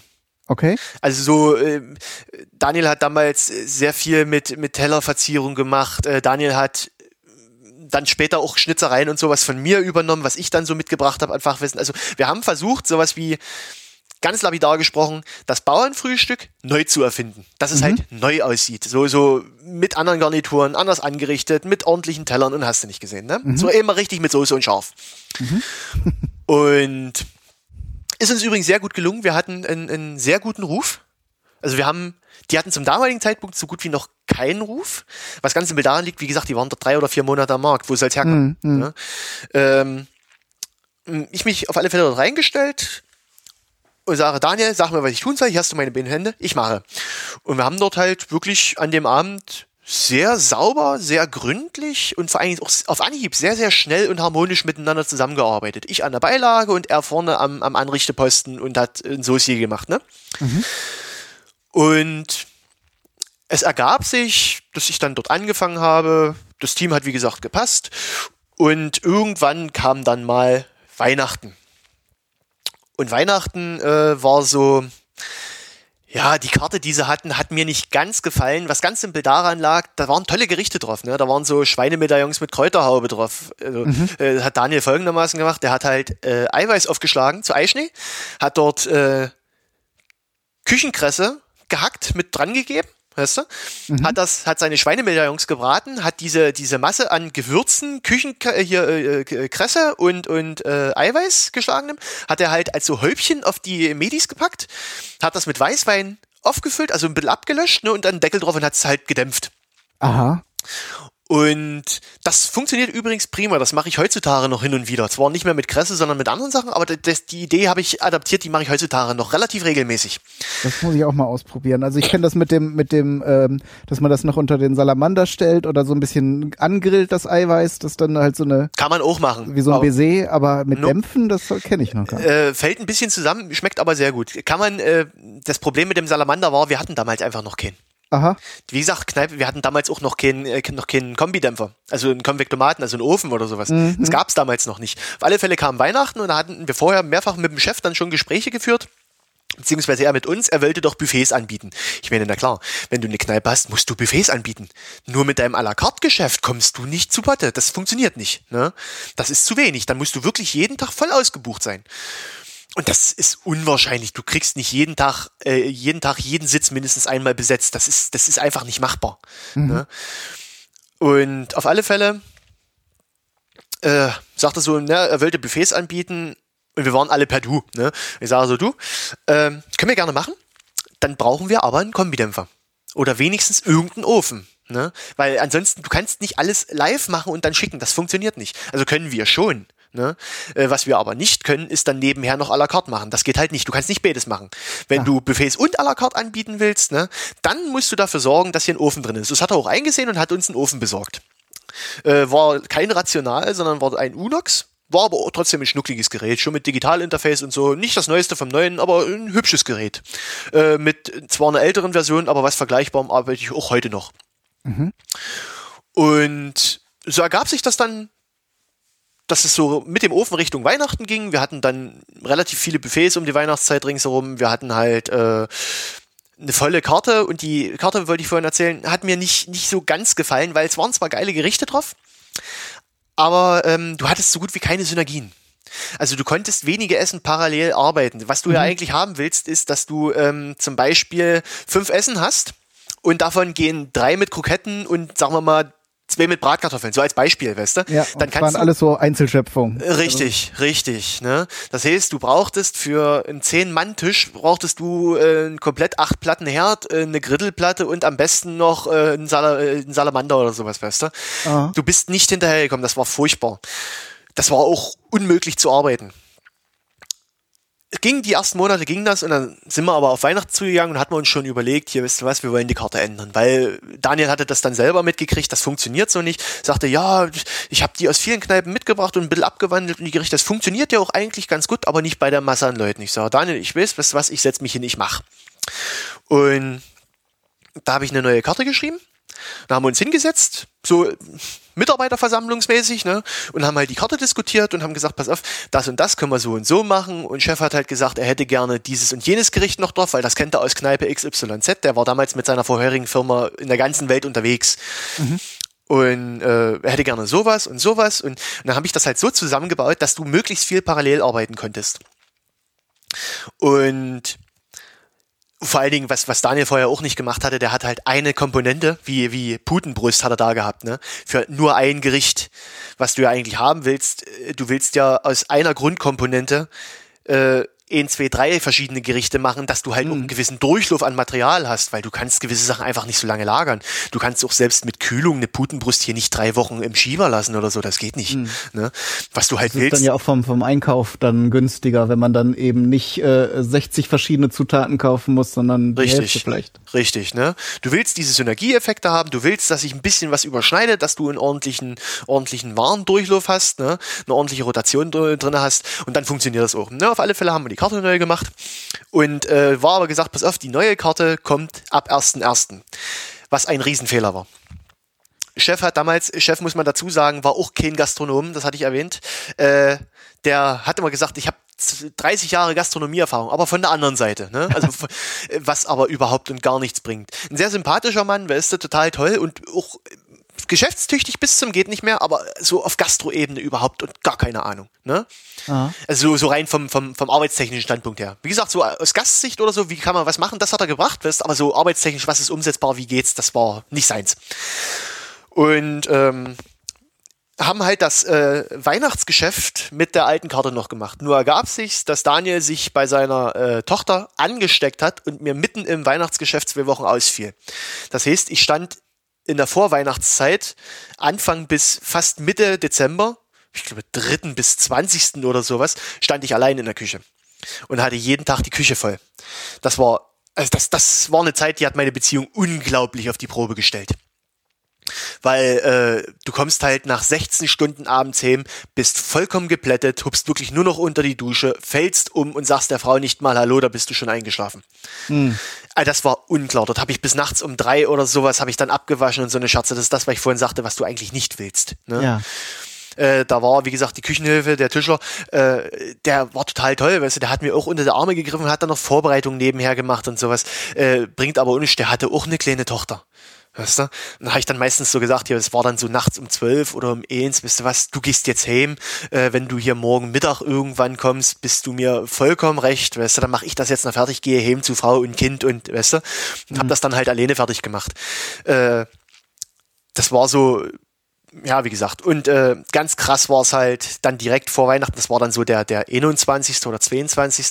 Dezember muss das gewesen sein. Ähm, dort hatte Chef sich gedacht, oh geil, wir sind ausgebucht, wir haben nämlich zwei Gesellschaften drin. Einmal 20 Mann und einmal 30 Mann. Ja, die hole ich mir alle um eine Uhrzeit ins Haus. Und vor allen Dingen, was viel wichtiger ist, die kriegen eine große Karte, also die komplette Karte mit allem drum und dran, mit Vorspeisen, Hauptspeisen. Äh, wir hatten, wir hatten damals eine Karte von äh, alleine Hauptspeisen, von ich glaube 20 Hauptspeisen und äh, sieben oder acht Vorspeisen und genauso viele Desserts. Ne? Und wie es natürlich ist, wenn der Gast Auswahl hat, dann nutzt der die auch. Klar. Ganz klar, weißt du? Diese 20 und diese 30 Mann haben uns wirklich die Karte roff und runter leer gefressen. Alle mit Vorspeise und Dessert. Wir haben für diese 50 Mann haben wir fast vier Stunden gebraucht.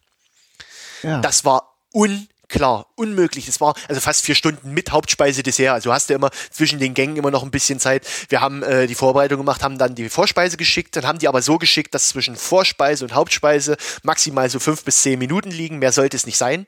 Ne? Und das gleiche nochmal zwischen Hauptspeise und Dessert. Und äh, aber wie gesagt, so insgesamt war das Ganze eine Aktion. Die waren 17 Uhr waren die da oder irgendwas. Ja, 17 Uhr waren die da. 18 Uhr kamen die beiden Bons rein, so eine, so eine, so eine, so eine halben Bildbände von Bons, ne? Äh, kamen die beiden Bons rein und rund 22 Uhr haben mir die Desserts geschickt.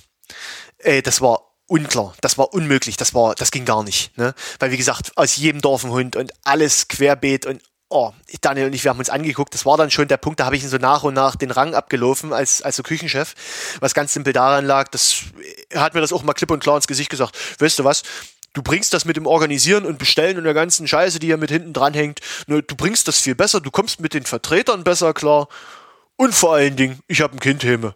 Willst du das nicht machen? Ich sage, na klar, wenn du den Posten nicht machen willst, dann mach ich den. Ne? Irgendeiner muss ihn machen. Ja, und ist es dann einfach nur, dass du eine, eine schönere Kochmütze aufhast oder kriegst du dann auch mehr Geld? Äh, weder das eine noch das andere im damaligen Fall.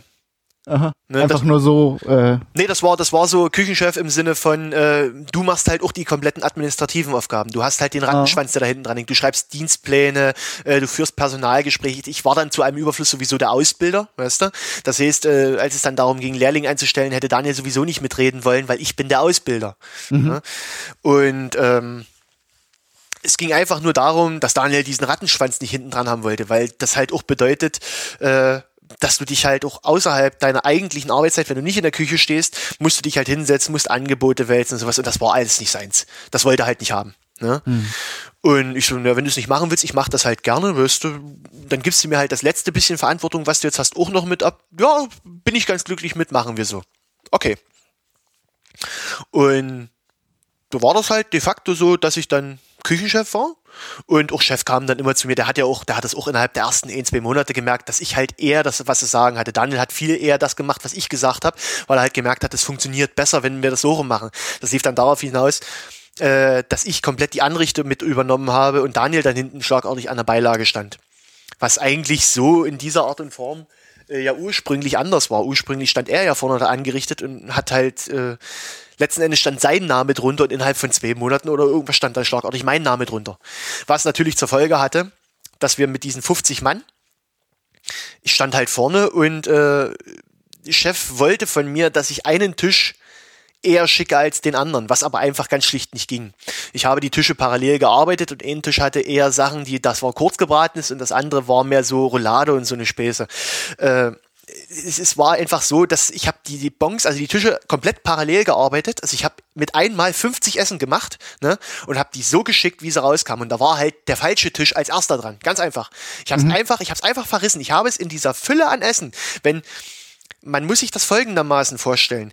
Diese Küche bestand aus einer, ich sage mal, Anrichtezeile. Anrichte- und Arbeitszeile. Das ist eine Edelstahlfläche, die ist einen Meter tief und war insgesamt vier Meter breit. Da waren äh, unter anderem der Kühlstill, Kühltisch drin untergebracht. Das war links, sehr weit links, also so Kühl- und Lagertisch, weißt du? Mhm. Äh, waren halt so, ich sage mal, zwei Meter davon. Nee, es war mehr. Mein, die, der, der Tellerwärmer waren zwei Meter und die Anrichte waren vier Meter so rum. Und von der Anrichte, also von der Arbeitsfläche vier Meter, davon waren zwei Meter so Lagereinheiten, Kühl- und Lagereinheiten und die anderen waren nur Kühlschieber. Und mhm. auf meiner Seite war halt der Tellerwärmer unten drinnen. Dann hast du eine Etage oben drauf gesetzt. Da waren unter anderem sowas wie Mikrowellen, der Salamander, den ich damals so nebenher schon eingekauft hatte. Äh, Gewürze standen dort und sowas, weißt du, und so äh, Bongenbrett, sowas stand dort alles. Und dann war noch eine Etage oben drauf gesetzt, da standen die kompletten restlichen Gewürze, da standen äh, vorbereitete Soßen etc. pp. Alles, was du so nebenher im à la carte halt brauchst. Mhm. Äh, dann hast du zwischen dieser Anrichte, äh, war halt nach vorne raus die Gaststätte. Und dann hast du einen kleinen Schritt nach hinten gemacht, rückwärts, und bist schon mit dem Arsch am Herd angestoßen. ne? Und dann hast du dich umgedreht, da war ganz links, also gegenüber des Tellerwärmers, äh, war eine sogenannte Bengmarie. Eine Bengmarie ist eigentlich ein Wasserbad, wenn du es genau nimmst. Es gibt da sogenannte GNs, Gastronomenbehälter, die haben ein ganz spezifisches Maß. Die gibt's. Ah, die kenne ich. Das sind so diese Stahltöpfe mit diesen äh, abgerundeten Ecken oben. Ne? Richtig, genau ja. die. Ne, und die gibt's halt in verschiedensten Größen. Die gibt's halt in Entel. Das ist dann, ich glaube, 35 äh, breit äh, und, und ich glaube 60 lang und in verschiedenen Tiefen halt. Und die gibt's halt auch in einhalb, also halt zwei halbe ist dann in Entel, weißt du, die gibt's halt in drei Drittel, die gibt's mhm. halt in mhm. vier Viertel, die gibt's halt in sechs Sechstel, etc. pp. Ne? Und das war halt eine Doppel in Entel GN.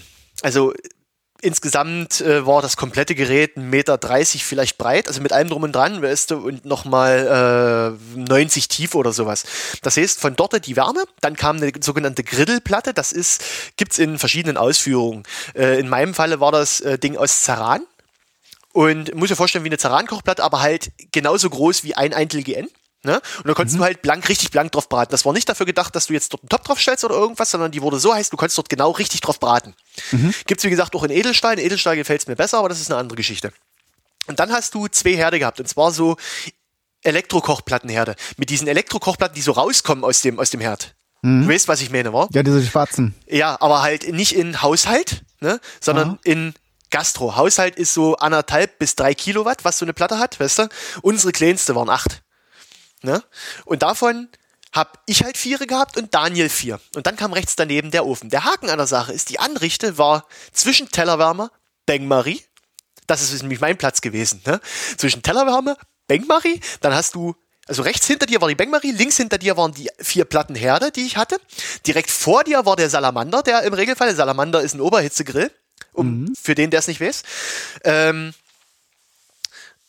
stand der Salamander, der normalerweise immer lief, durchgehend, ne? weil wir nahmen den auch zum Warmhalten und alles oder zum Gratinieren oder, oder, oder. Ne? Und, und äh, rechts unten der Tellerwärmer halt, das heißt, ich hatte aus allen Richtungen, egal wie ich mich gedreht habe, war immer Wärme. Ne? Also ich hatte mal ein Thermometer dort hängen, an, bei mir direkt an meinem Arbeitsplatz, nicht irgendwie hoch, nicht direkt am Herd oder irgendwas, sondern dort mittig, wo ich stehe, war eine Standardarbeitstemperatur von über 60 Grad. Oh. Ne? Mal so als Beispiel. Zwar eine große Lüftung drin und alles, weißt du, die hat das einfach mal nicht geschafft. Klar. Vorteil war höchstens, dass du nicht weit laufen musstest von hier nach da, ne? Hm genial, deswegen konntest du das theoretisch auch alleine machen, ne? aber das wolltest du halt nicht. Weißt du, wenn, wenn, bei wenn der die, Hitze. Nee, auch wenn die Gaststätte, wenn die Gaststätte voll war, das ist, du bist dann wirklich nur noch am Rotieren gewesen. Aber es war, ich habe das dann schon auch die Karte so gebaut und, und das dann nochmal umger umgerückt und nochmal Kühlschränke umgestellt und Arbeitsplatten umgestellt und sowas, weißt du, dass du das als, als Postenküche, als Zwei-Mann-Küche benutzen konntest. Als mhm. Postenküche bedeutet in dem Augenblick, dass Daniel hinten, der hatte die Froste mit, wo Pommes und sowas drin war und hatte seine Kühlfächer und hat die Bratkartoffeln gemacht, also alles, was so Beilage ist und ich habe komplett alles, was äh, Fleisch und Soßen ist und die Anrichte übernommen. Also ich hatte dann äh, mir irgendwann noch ein kleines Tischchen hingestellt äh, und hatte dort so eine regelrechte Batterie von Garnituren. Ich habe damals so mein Fable für Garnituren entdeckt. Was ganz simpel daran liegt, selbst wenn du in diesem Beruf noch so viel Scheiße baust, wenn es wenigstens geil aussieht, ne, dann sagen die Leute, dann ist es nicht ganz so eine Enttäuschung wenn's, ich, ich habe noch nie richtig Scheiße gebaut, aber es ist bestimmt nicht bloß einmal passiert, dass auch ich mal ein bisschen gefuscht habe. Das passiert, das kommt halt vor. Das kommt in jedem Gewerk vor. Ne?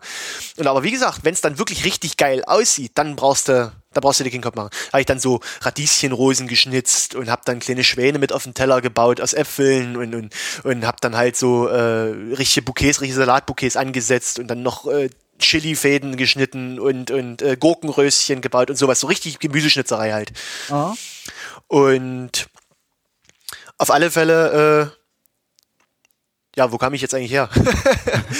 du, du, kam, du wolltest noch die eine Geschichte zu ja. erzählen, dass du den einen Tisch nicht bedient hattest, äh, nicht zuerst bedient hat. Ja, genau, genau. Und die waren dann abends halt weg. Also die haben halt 22 Uhr ihre Desserts gekriegt, ne? 0 Uhr waren die weg. Und wir standen halt, wie das damals so üblich war, weißt du, äh, standen mit unserem Feierabendbier zusammen am Tresen und da ist Chef geplatzt und hat dort angefangen, mich zusammenzustauchen, dass das doch äh, Böswillen gewesen wäre, dass ich nicht seinen An Anweisungen gefolgt wäre, weißt du, und was ich mir dann einbilden würde. So richtig, so richtig garstig ist er geworden. Mhm. Der Haken an der Sache ist, ich war mir Punkt A keiner Schuld bewusst. Kein anderer sah das so. Das war wirklich seine eigene Einschätzung, nicht mal seine Partnerin, geschweige denn, was so meine Kollegen, meine direkten Kollegen waren. Das hat halt keiner so gesehen.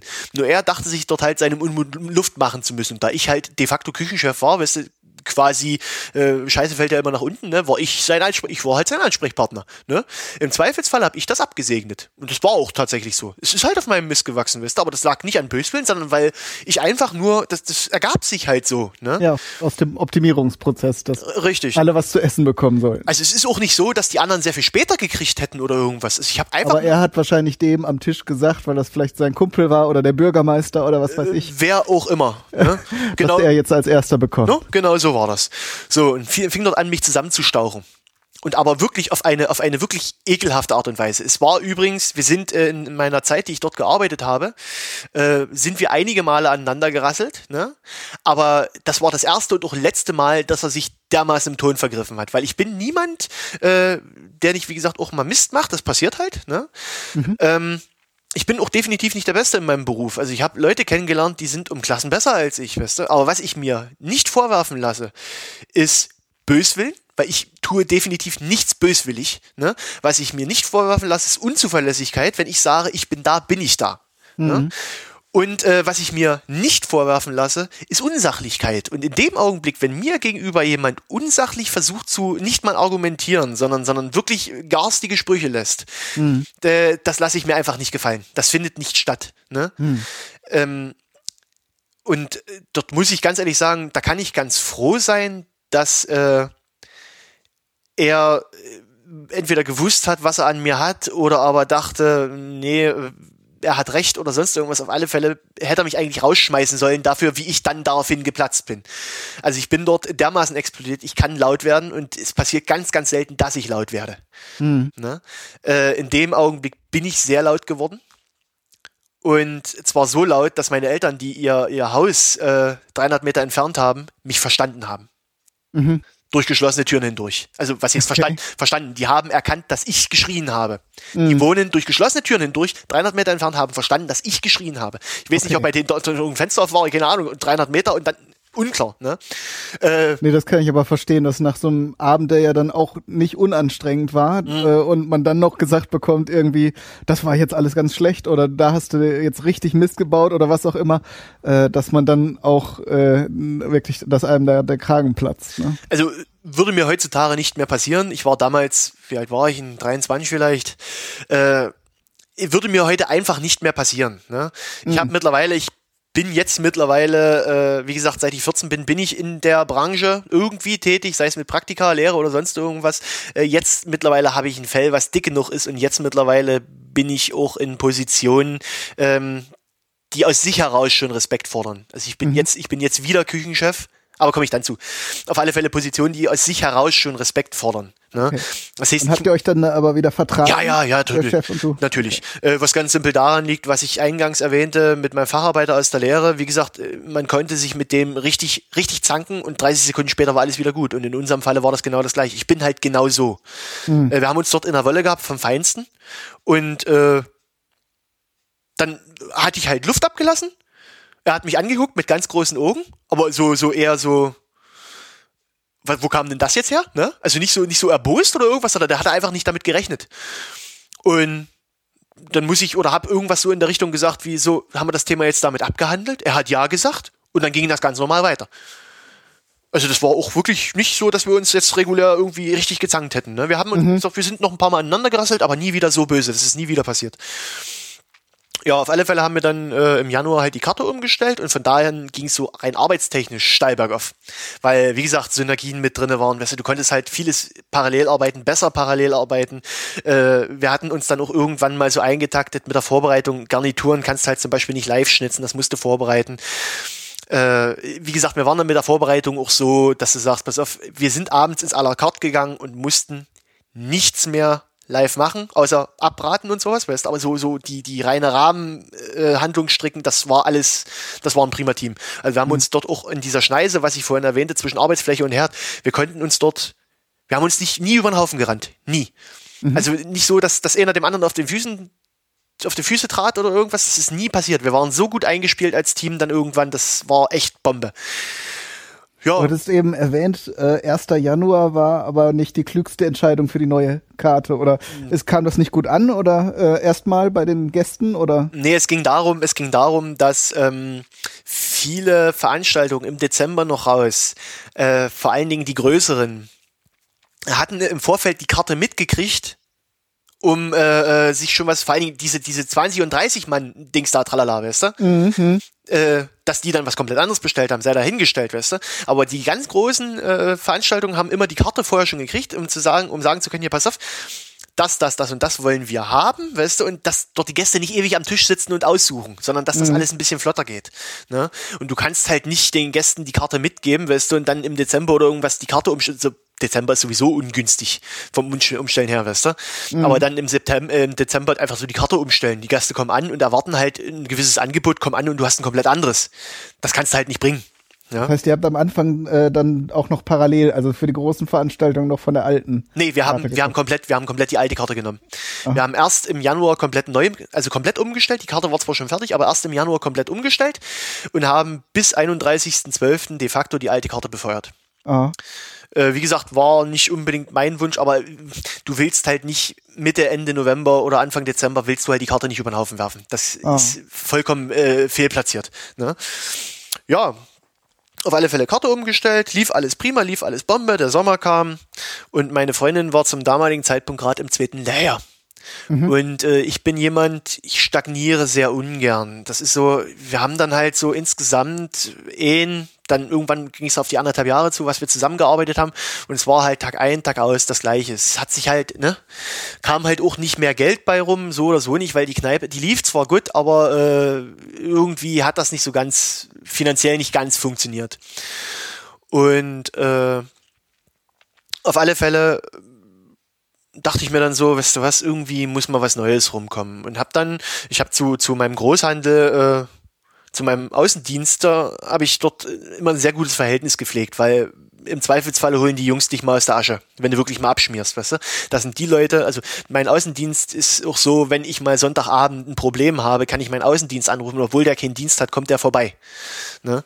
Das geht aber halt nur, wenn du ein gutes Verhältnis zu den Leuten pflegst, genauso wie mit Lieferanten. Mit Außendienst da jetzt noch einen anderen Koch oder? Nee, Außendienst im Sinne von äh, mein Großhandel, wie die Metro zum Beispiel, ich habe einen ah, anderen, okay. ich habe einen anderen und da gibt's halt äh, die Variante, dass du bei denen telefonisch bestellst und dann kommt ein LKW und kippt dir deine Ware ab. Aha. So, und ich habe, kann ich ja ganz, kann ich ja ganz offen sagen, äh, es ist die Firma äh, Omega Sorg. Das ist ein Servicebund, also es ist äh, eine Firma aus dem Servicebund, die hier in der Region sehr, sehr weit verbreitet sind. Ich glaube, der Hauptsitz ist in Essing. Aha. Und ähm, die, ähm, beziehe bei denen schon seit vielen, vielen Jahren meine Ware, was ganz simpel daran liegt, die haben einen sogenannten Außendienst. Das ist, ist ein, ein Mitarbeiter dieser Firma, der mhm. dich in regelmäßigen Abständen besuchen kommt und dich über Neuheiten informiert, fragt, ob du irgendwelche Probleme hast, der, der halt, der halt die Schnittstelle zur Firma darstellt. Mhm. Ne? Und äh, so einen wirklich funktionierenden Außendienst kenne ich von eigentlich keiner anderen Firma. Von keinem anderen äh, Lieferservice, von keinem anderen Großhandel kenne ich so einen funktionierenden Außendienst. Du, Im Regelfalle ist das alles nur über Telefon, die rufen dich halt an, ob du was brauchst und du kannst es dort bestellen. Aber dass du wirklich mal einen zu sehen bekommst von denen, das ist eher selten. Und ich will, mhm. ich will sowas haben. Ich will, dass jemand kommt und mich informiert, dass gerade Produkt XYZ in der Werbung ist und äh, weil ich's bin, kriege ich dazu noch äh, ABC-Produkt dazu gratis oder Westerfuchs was. Sowas will ich haben, ne? Mhm. Oder, oder äh, du, wir haben ein neues Produkt im Sortiment, gucke mal nach dem und dem und vergleich mal bitte Preise und ich bring dir mal eine Probe mit, damit du es ausprobieren kannst. Sowas will ich haben. Weißt du? Das ist auch viel wert, wenn du dir die, ja. die Ware ja. dann angucken kannst, ne? Ja. weil der kann dir ja noch so viel erzählen am Telefon und am Telefon hat man meist ja auch nicht so Bock, sich dann noch irgendwas anzuhören an Werbung. Das kann ich schon gut verstehen. Wenn der dann vor dir steht und dir sagt so und so und so und auch an deiner Reaktion siehst, interessiert mich jetzt nicht und das hört sich gut an, dann kommt man auch viel schneller zum Ergebnis. Ne? Genau, genau so ist das. Und vor allen Dingen, es ist auch was ganz anderes. Das ist gleichzeitig auch der, mit dem du, also mit dem ich jetzt meine Preise, meine Einkaufspreise mache. Und äh, das ist halt was ganz anderes, ob, ob dieser Mensch äh, am Telefon ist und äh, du wirklich kein Gesicht vor Augen hast oder ob du dir Angesicht zu Angesicht bei einem Kaffee gegenüber sitzt und dich ganz offen über Preise unterhältst. Ja, hier, pass auf, äh, das da ist mir ein bisschen zu teuer, weil wir haben da drüben auch schon wieder drauf, kannst du nicht dort ein bisschen was schrauben und da was machen, weißt du, sowas willst du halt haben. Und mhm. das mache ich übrigens, das mache ich übrigens äh, alle halbe Jahre einmal. Ähm, auf alle Fälle. Zudem hattest du einen guten Draht? Ach ja. Äh, und zudem habe ich auch heute noch einen guten Draht übrigens. Und äh, sah ich dann irgendwann, du Erik, irgendwie äh, stagniere ich hier gerade ein bisschen, weißt du nicht, ob hier nicht irgendwo einer einen Koch sucht. Weißt du? War damals auch noch nicht drauf, wieder Küchenchef zu sein oder irgendwas. Es war so, hatte sich dort in dem Laden halt so ergeben. Das hat mir auch Spaß gemacht und es war auch alles toll, aber es, es war halt immer das Gleiche, ne? Und mir war das eigentlich egal. Ich wollte mal wieder was Neues sehen. Und da sagte er so, weißt du was, tatsächlich, äh, dort und dort, dort ist ein Vier-Sterne-Hotel, die suchen gerade einen Sous-Chef, was der stellvertretende Küchenchef ist. Mhm. Also einen Küchenchef hatten sie, ne? Und, aber die Sous-Chefin hatte gekündigt, warum auch immer, ich weiß es nicht mehr und die suchen jetzt gerade einen neuen. Willst du dich dort nicht mal bewerben? Und ich so, klar, habe ich eine Referenz oder was? Sagt er, ja. Gehst du hin und sagst, du kommst von mir, ich informiere Tom. Also das war der Küchenchef. Ich informiere Tom, du gehst dorthin und äh, bringst ihm deine Unterlagen mit und dann unterhältst du dich mit dem und wenn ihr euch grün seid, dann wird das schon funktionieren. So kam es dann auch. Bin halt in dieses Hotel, habe meine Unterlagen mitgenommen, sage, ich möchte gern zu Herrn XYZ. Sag so, kam gleich an, so junger Bursche, auch zwei Jahre älter als ich oder sowas, fuhren oft gemotzten VW Caddy, hier so ein Enzer Caddy, ne? Mhm. auch gerade Vater geworden und aber total quietschfidel und alles. Und also du, ich bin Tom, können uns gerne duzen, solange der große Chef nicht da ist, ist alles in Ordnung. Ne? Erzähle mal. Und dann haben wir uns, uns so unterhalten, waren uns so echt sympathisch und äh, sind uns übereingekommen. Ich so, okay, mache ich. Ich bei meinem Arbeitgeber gekündigt und äh, meinem Chef natürlich alles aus dem Gesicht gefallen. Vollkommen klar, weißt du, wenn einer aus heiterem Himmel eigentlich kommt, eigentlich gefällt's ihm ja, und da kommt einer aus heiterem Himmel und sagt, du weißt du was, nächsten Monat bin ich nicht mehr da. Äh, der ist da aus allen Wolken gefallen. Und hat auch, ja.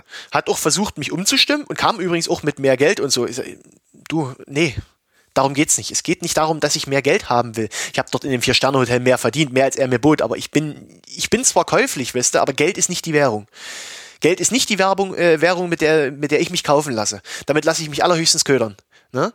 Mhm. Aber wenn das drumherum nicht passt oder wenn, wenn irgendwas anderes passt, ist Geld hält mich nirgends. Das funktioniert nicht.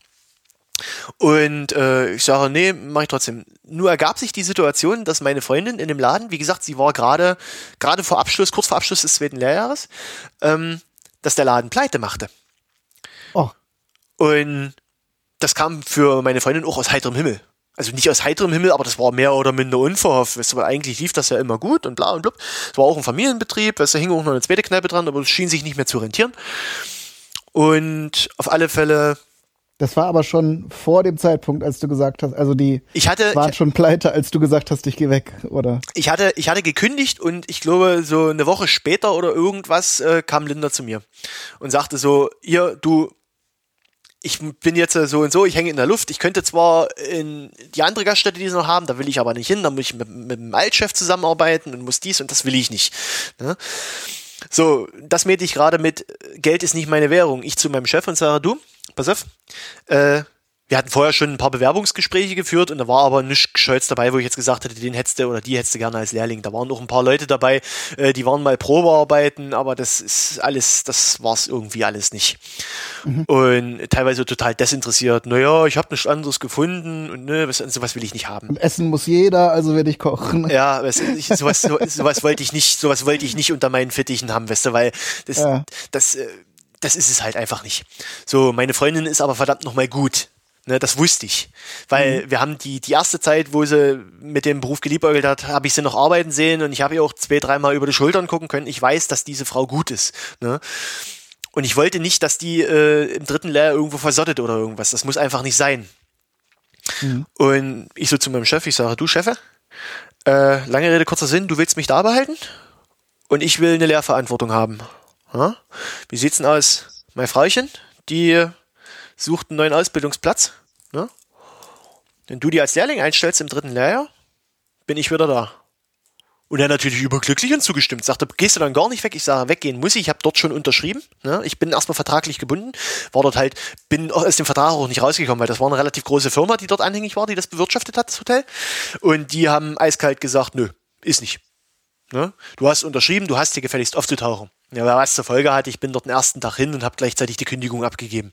Ne? Mhm. Der Küchenchef hat dann auch gesagt, du weißt du was, ich hätte dich wieder gehen lassen, hätten mir halt den Vertrag aufgelöst, drauf geschissen. Aber ich komme nicht drum herum, weißt du, der Aufsichtsrat oder was, die wollen das so und dann muss das so sein. Die sind auch alle fachfremd. Sagte, tut mir echt leid, dann musst du halt die zwei Wochen abreißen. Na gut, habe ich die zwei Wochen halt abgerissen. Und bin nach den zwei Wochen in den Betrieb wieder zurück habe die Lehrverantwortung übernommen, inklusive Ausbildungsvertrag und allem drum und habe das alles gemanagt, auch bei der IHK angemeldet und habe ich alles übernommen. Also mein Chef hatte damit gar keine Sorgen und habe das dritte Lehrjahr meiner Freundin übernommen. Äh, wo sich übrigens dann äh, auch bewahrheitet hat, dass die Frau wirklich gut ist. Also Daniel, was der Kollege ist, der vor mir Küchenchef war halt, ne, der hat dann irgendwie wir sind zwar gute Freunde gewesen, ähm, aber der hat dann irgendwie auf irgendwelchen Umwegen eine Kneipe, also die besagte Kneipe mit Kegelbahn, wo die Gefährtin, die Lebensgefährtin des Chefs vorher mit ihrem Ex gewirtschaftet hat. Der Ex hat das abgestoßen, ne? Und äh, Daniel wollte das halt übernehmen, weil das in seinem Heimatdorf war. Mhm. Und dann ist Daniel halt gegangen. Ne? Quasi mit dem Fahrrad auf Arbeit fahren ne? und, und äh, brauchst dich keinen Kopf mehr machen um eine Familie oder was. Weißt du, ist zehn Minuten weg. Was willst du mehr, anstatt du hier eine halbe Stunde Auto fahren musst? Mhm, klar. Und was zur Folge hatte, dass ich dann mit meiner Freundin, also sie war dann halt mein Entremetier, wenn du es genau nimmst. Wir haben dann halt das Jahr komplett, also mehr als ein Jahr sogar, weil sie ist dann kurz nach der Lehre auch noch ein paar Monate da geblieben, bevor auch unser Laden dann übrigens zugemacht hat. Wir hatten eine Baustelle vor der Türe, die den Straßenverkehr komplett gehemmt hat. Das heißt, wir hatten so gut wie keine Gäste mehr.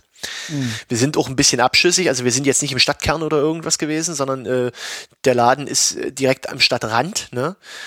Auch weit weg jeder Hauptstraße und solange dort ein Schild ist und dich da hinweist, ist gut. Aber wenn du als, als Ortsunkundiger äh, einfach nur eine Gaststätte suchst, ist natürlich die Baustelle zu umfahren der unbequemste Weg. Ne? Entsprechend mhm. sind uns massivst die Umsätze eingebrochen. Und haben das halt fertig gemacht, haben die, die Zeit, die wir dort noch waren, zusammengearbeitet und das hat auch prima funktioniert. Also ich höre immer von Pärchen, die immer so sagen, du weißt was, mit meinem Partner will ich nicht zusammenarbeiten, überhaupt nicht. Ich kann mir nichts Schöneres vorstellen, als mit meiner Frau zusammen in der Küche zu stehen. Beim besten Willen nicht. Mhm. Die, äh, wir sind ein dermaßen harmonisches und vor allen Dingen schnelles Team, das war echt, echt geil. Machen wir auch übrigens heute noch. Ich habe äh, jetzt ein Nebengewerbe angemeldet, so man kann mich mieten. Ne?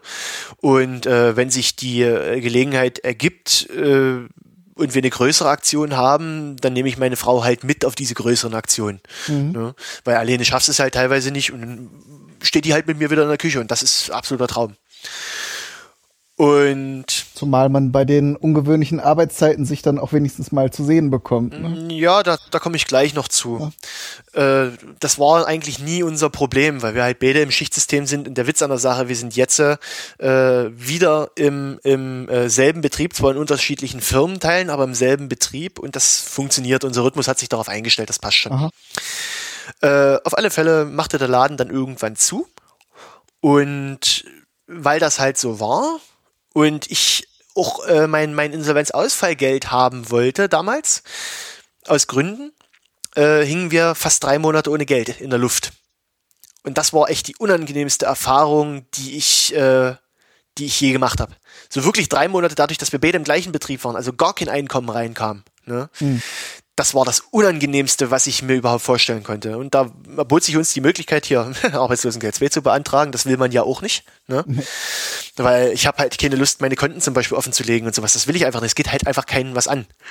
Und da hatten wir schon mit dem Vermieter gequatscht und hatten die Miete für die Zeit ausgesetzt. Ich sage, hier Vermieter, weißt du was, das kommt alles noch. Das ist, es dauert halt. Ne? Und äh, ja, haben wir aber auch rumgekriegt die Zeit. Und dann kam vom, also wir hatten irgendwie im, im Verlauf vorher hatte ich gekauft das Nachbargrundstück meiner Eltern. Ich hatte eingangs erwähnt, dass meine Nachbar, äh, meine Eltern ein Haus haben. Und das Nachbargrundstück ist ein Gartengrundstück. Mhm. Und da steht eine massive Laube drauf und sowas. Und die war auch nicht weit weg, wie gesagt, 300, 400 Meter Luftlinie von der besagten Arbeitsstelle. Und da sind aber ringsherum äh, ein paar Wohnhäuser. Und meine Eltern halt, und dann sind noch gegenüber zwei Häuser. Und mit dem Innennachbarn verträgt mein Papa sich sehr, sehr gut. Und der, der besagte Nachbar hat einen Kumpel. Und dieser Kumpel ist der Haustechniker der hiesigen Stadthalle. Mhm. Und es begab sich, dass ähm, in der hiesigen Stadthalle zum damaligen Zeitpunkt die äh, damalige Küchenchefin eine zweite Abmahnung bekam. Und äh, was mein Papa auch immer sagt, Abmahnung begibt man den Leuten, die man loswerden will. Ne? Äh, so sehe ich das übrigens auch, was wiederum bedeutet, sie hätte oder musste das wahrscheinlich auch so sehen, was bedeutete, pass auf, ich habe meine zweite Abmahnung gekriegt, ich suche mir jetzt was anderes. Und hat halt gekündigt. Und dann kam der Haustechniker zum Nachbarn und der Nachbar kam zu mir und sagte hier, Mensch, komm mal rüber, äh, da ist jemand da, der hat ein Anliegen an dich. Der Haustechniker steht mir so gegenüber, erklärt mir so die Sachlage, du, du hängst doch gerade in der Luft, hast du Bock? Ich so, klar, warum nicht? Ne? Ich meine, du weißt ja gerade nicht, ich hatte da auch noch eine Steuers in Aussicht oder irgendwas. Und äh, ich so, na klar, was muss ich tun? Ne? Naja, schreibst eine Bewerbung zu Händen äh, Frau Objektleitung, nicht zu, zur großen Chefin, sondern zu Frau Objektleitung und die lädt dich dann ein.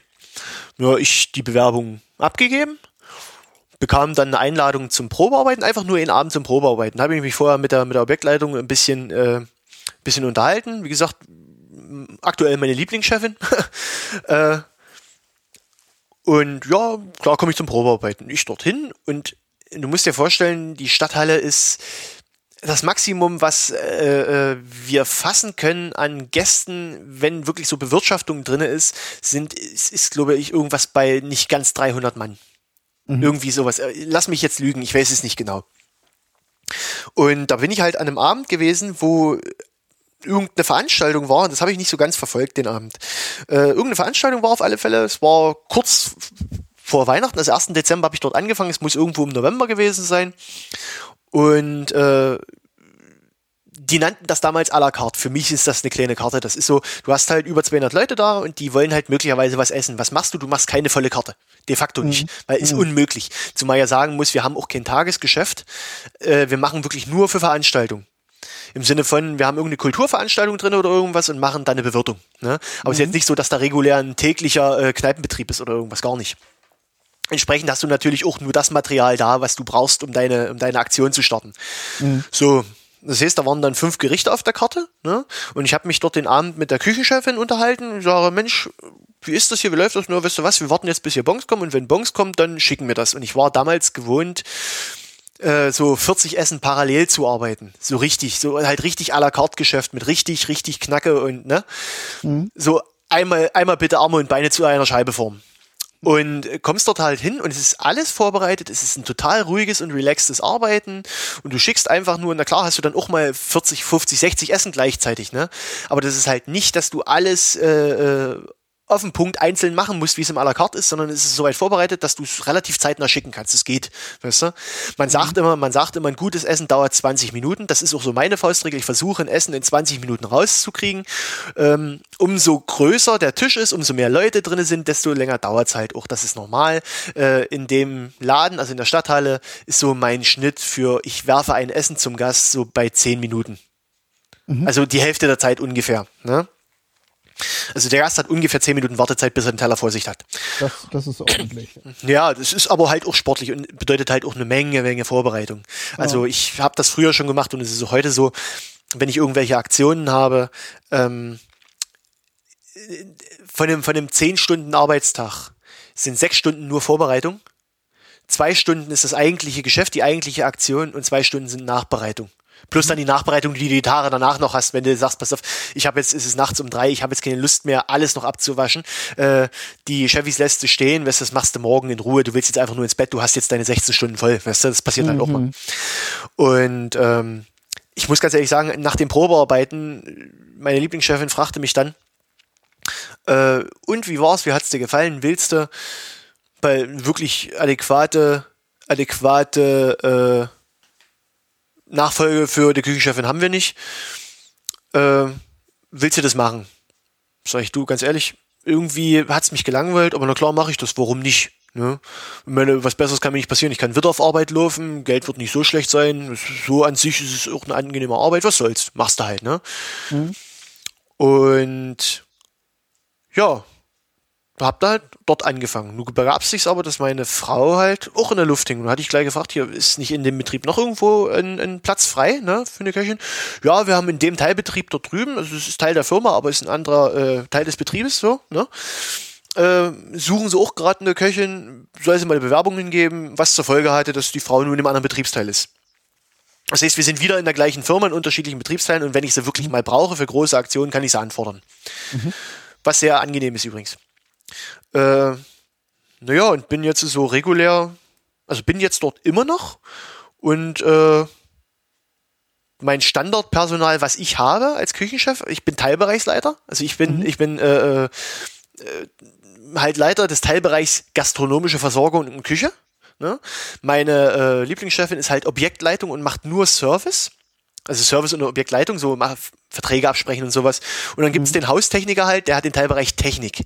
Also ich bin jetzt in, in, in der Führungsposition und mein Standardpersonal sind ein oder zwei Mann, die ich immer da habe. Also eine, äh, eine Kollegin, von der ich immer so gerne twittere, ne? Und äh, dann eine noch, die ich dazu holen kann, wie ich es brauche. Und wenn ich aber wirklich eine große Aktion habe, kann ich noch bis zu drei Leuten mehr dazu anfordern. Wenn das ist noch nie passiert, weil ich im Regelfall sage, weißt du was, äh, ich schaffe mein Zeug alleine. Wenn ich es nicht alleine schaffe, dann drehe ich lieber mal ein bisschen länger. Ne? Aber wenn ich es nicht alleine schaffe, dann habe ich es irgendwo falsch konzipiert.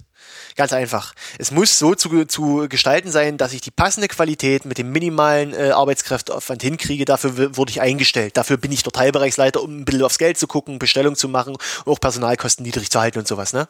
Und sobald ich jemanden dazu einkaufen muss, steigen natürlich meine Personalkosten in die Höhe. Na klar ist das Personal da, darum geht's nicht, aber äh, wird halt auch gerne drauf geguckt. Na klar, und du- hast auch diesen Anspruch an dich, ne? No? Ja, klar, wie gesagt, es soll, es soll einfach nur geiler Scheiß bei rauskommen, ne? Und ich will, dass der Gast nicht merkt, ob dort ein, fünf oder 15 Küche, äh, Köche in der Küche stehen. Ne? Für den Gast ist es einfach nur, ich habe am Ende mein Ergebnis, ne? Und ich weiß nicht, wie das zustande kommt, aber es ist geil. So muss das sein. So will ich das haben. Auch einen guten Butler bemerkst du nicht. Das ist so meine Sichtweise auf meinen Beruf. Weißt du? Ich bin gerne am Gast, um zu beratschlagen oder irgendwas, weißt du? Äh, unterhalte mich auch gerne mit dem Gast über seine Bestellung oder äh, spreche mit dem Gast irgendwas ab, aber ich muss jetzt nicht direkt am Gast arbeiten. Mhm. Wie gesagt, Kommt das oft vor, dass, äh, dass Gäste sich den Koch her, herzitieren sozusagen? Äh, Im à la carte ist mir das regelmäßig passiert. Aha. Äh, aber meistens um mir Lob abzuholen oder sowas. Es ist ganz, ganz, also ich kann in meiner kompletten Laufbahn bis jetzt kann ich das an einer Hand abzählen, was ich wirklich mir eine Ohrfeige eingefangen habe. Okay. Das ist ganz, ganz selten gewesen. Sonst, wenn Fragen sind, kommt auch eher der Service und fragt mal äh, nach, nach ähm, Zutaten oder so. Naja, es, der Service hat das eigentlich zu wissen. Ah. Ja? Eigentlich sollten die Kellner wissen, was sie, was sie verkaufen. Ganz einfach. Aber ähm, im Regelfalle, wenn halt jemand kommt und sagt, pass auf, ich hätte gerne mein Rumsteak durchgebraten, äh, dann gehe ich auch zum Beispiel von mir an den Tisch und sage, hier, muss das und so, äh, Rumsteak durch? Ich habe da... Kann ich nicht empfehlen. nee, also ich persönlich, ich persönlich bevor bevorzuge es zum Beispiel Englisch und ich habe ein argentinisches Rinderhüftsteak und von der gleichen Firma beziehe ich auch mein Rumsteak, weißt du, das kannst du wirklich roh essen, weil das so zart hm. ist, das zerfällt auf der Zunge. Das musst du nicht, weißt du, aber sobald du das halt durchbrätst, dann ist das immer eine Schuhsohle. Das ist nun mal so. Ja. Ja, ja wer, wer dann sowas stark gegartes an Rindfleisch haben will, der soll lieber eine Roulade essen. Richtig, richtig. ne? Ja, so Mir fällt gerade noch ein, die, die, die Zeit, die du da noch, die zwei Wochen in dem Vier-Sterne-Hotel warst. Hast du da irgendwas Besonderes erlebt oder war es einfach für dich, weil für dich das Ende schon absehbar war, hast du da dann nur Dienst sozusagen gemacht? Ja, was heißt nur Dienst gemacht? Äh, ich mache nie nur Dienst. Ich bin Aha. so lange da, ich bin so lange da, bis meine Arbeit erledigt ist. Ne? Und wenn ich dafür vier Stunden brauche, dann bin ich nach vier Stunden zu Hause. Wenn ich dafür 14 Stunden brauche, bin ich nach 14 zu Hause. Das ist mir vollkommen egal. Nein, ich meinte jetzt nicht im Sinne von, dass du da nicht viel gearbeitet hast, sondern sondern im Sinne von, ob du da viel Eindrücke noch gesammelt hast, ob da irgendwas anders war als in den anderen Arbeitsstellen so. Viel Eindrücke kannst du in zwei Wochen nicht sammeln, das funktioniert ah. nicht. Aber na klar, natürlich klaust du auch mit den Augen, vollkommen klar. Also ich habe dort ein paar Sachen äh, mir angeeignet, speziell was auch das Postenarbeiten anbelangt, aber es ist selten, dass du jetzt äh, also in meinem Gewerk ist es für mich persönlich eher selten, dass ich mir, dass ich mir jetzt äh, Gerichte angucke und Ideen für Gerichte sammle, weil das dafür ich sehe sehr wenige Fernsehsendungen zum Thema Kochen. Ich lese sehr viel in die Richtung. Ne? Oh. Äh, vorrangig Foodblogs oder sowas. Und da hole ich mir genügend Inspiration. Das funktioniert schon. Ähm, aber was natürlich Arbeitsabläufe oder so sind, da guckst du dann schon mal, ne? Wie was funktioniert und so. Aber das ist jetzt nicht so, dass da irgendwas Besonderes vorgefallen wäre, gar nicht das war auch die zwei Wochen, da war halt auch nicht viel los, muss man auch dazu sagen. Ne? Das war halt, okay. die haben zwar, die haben zwar eine Terrasse oder irgendwas, aber das war scheinbar gerade Urlaubszeit oder irgendwas. Die hatten sich genau explizit dieses Datum ausgesucht, weil halt von vornherein ruhig und man kann ja in Ruhe einarbeiten. Ne? Ja.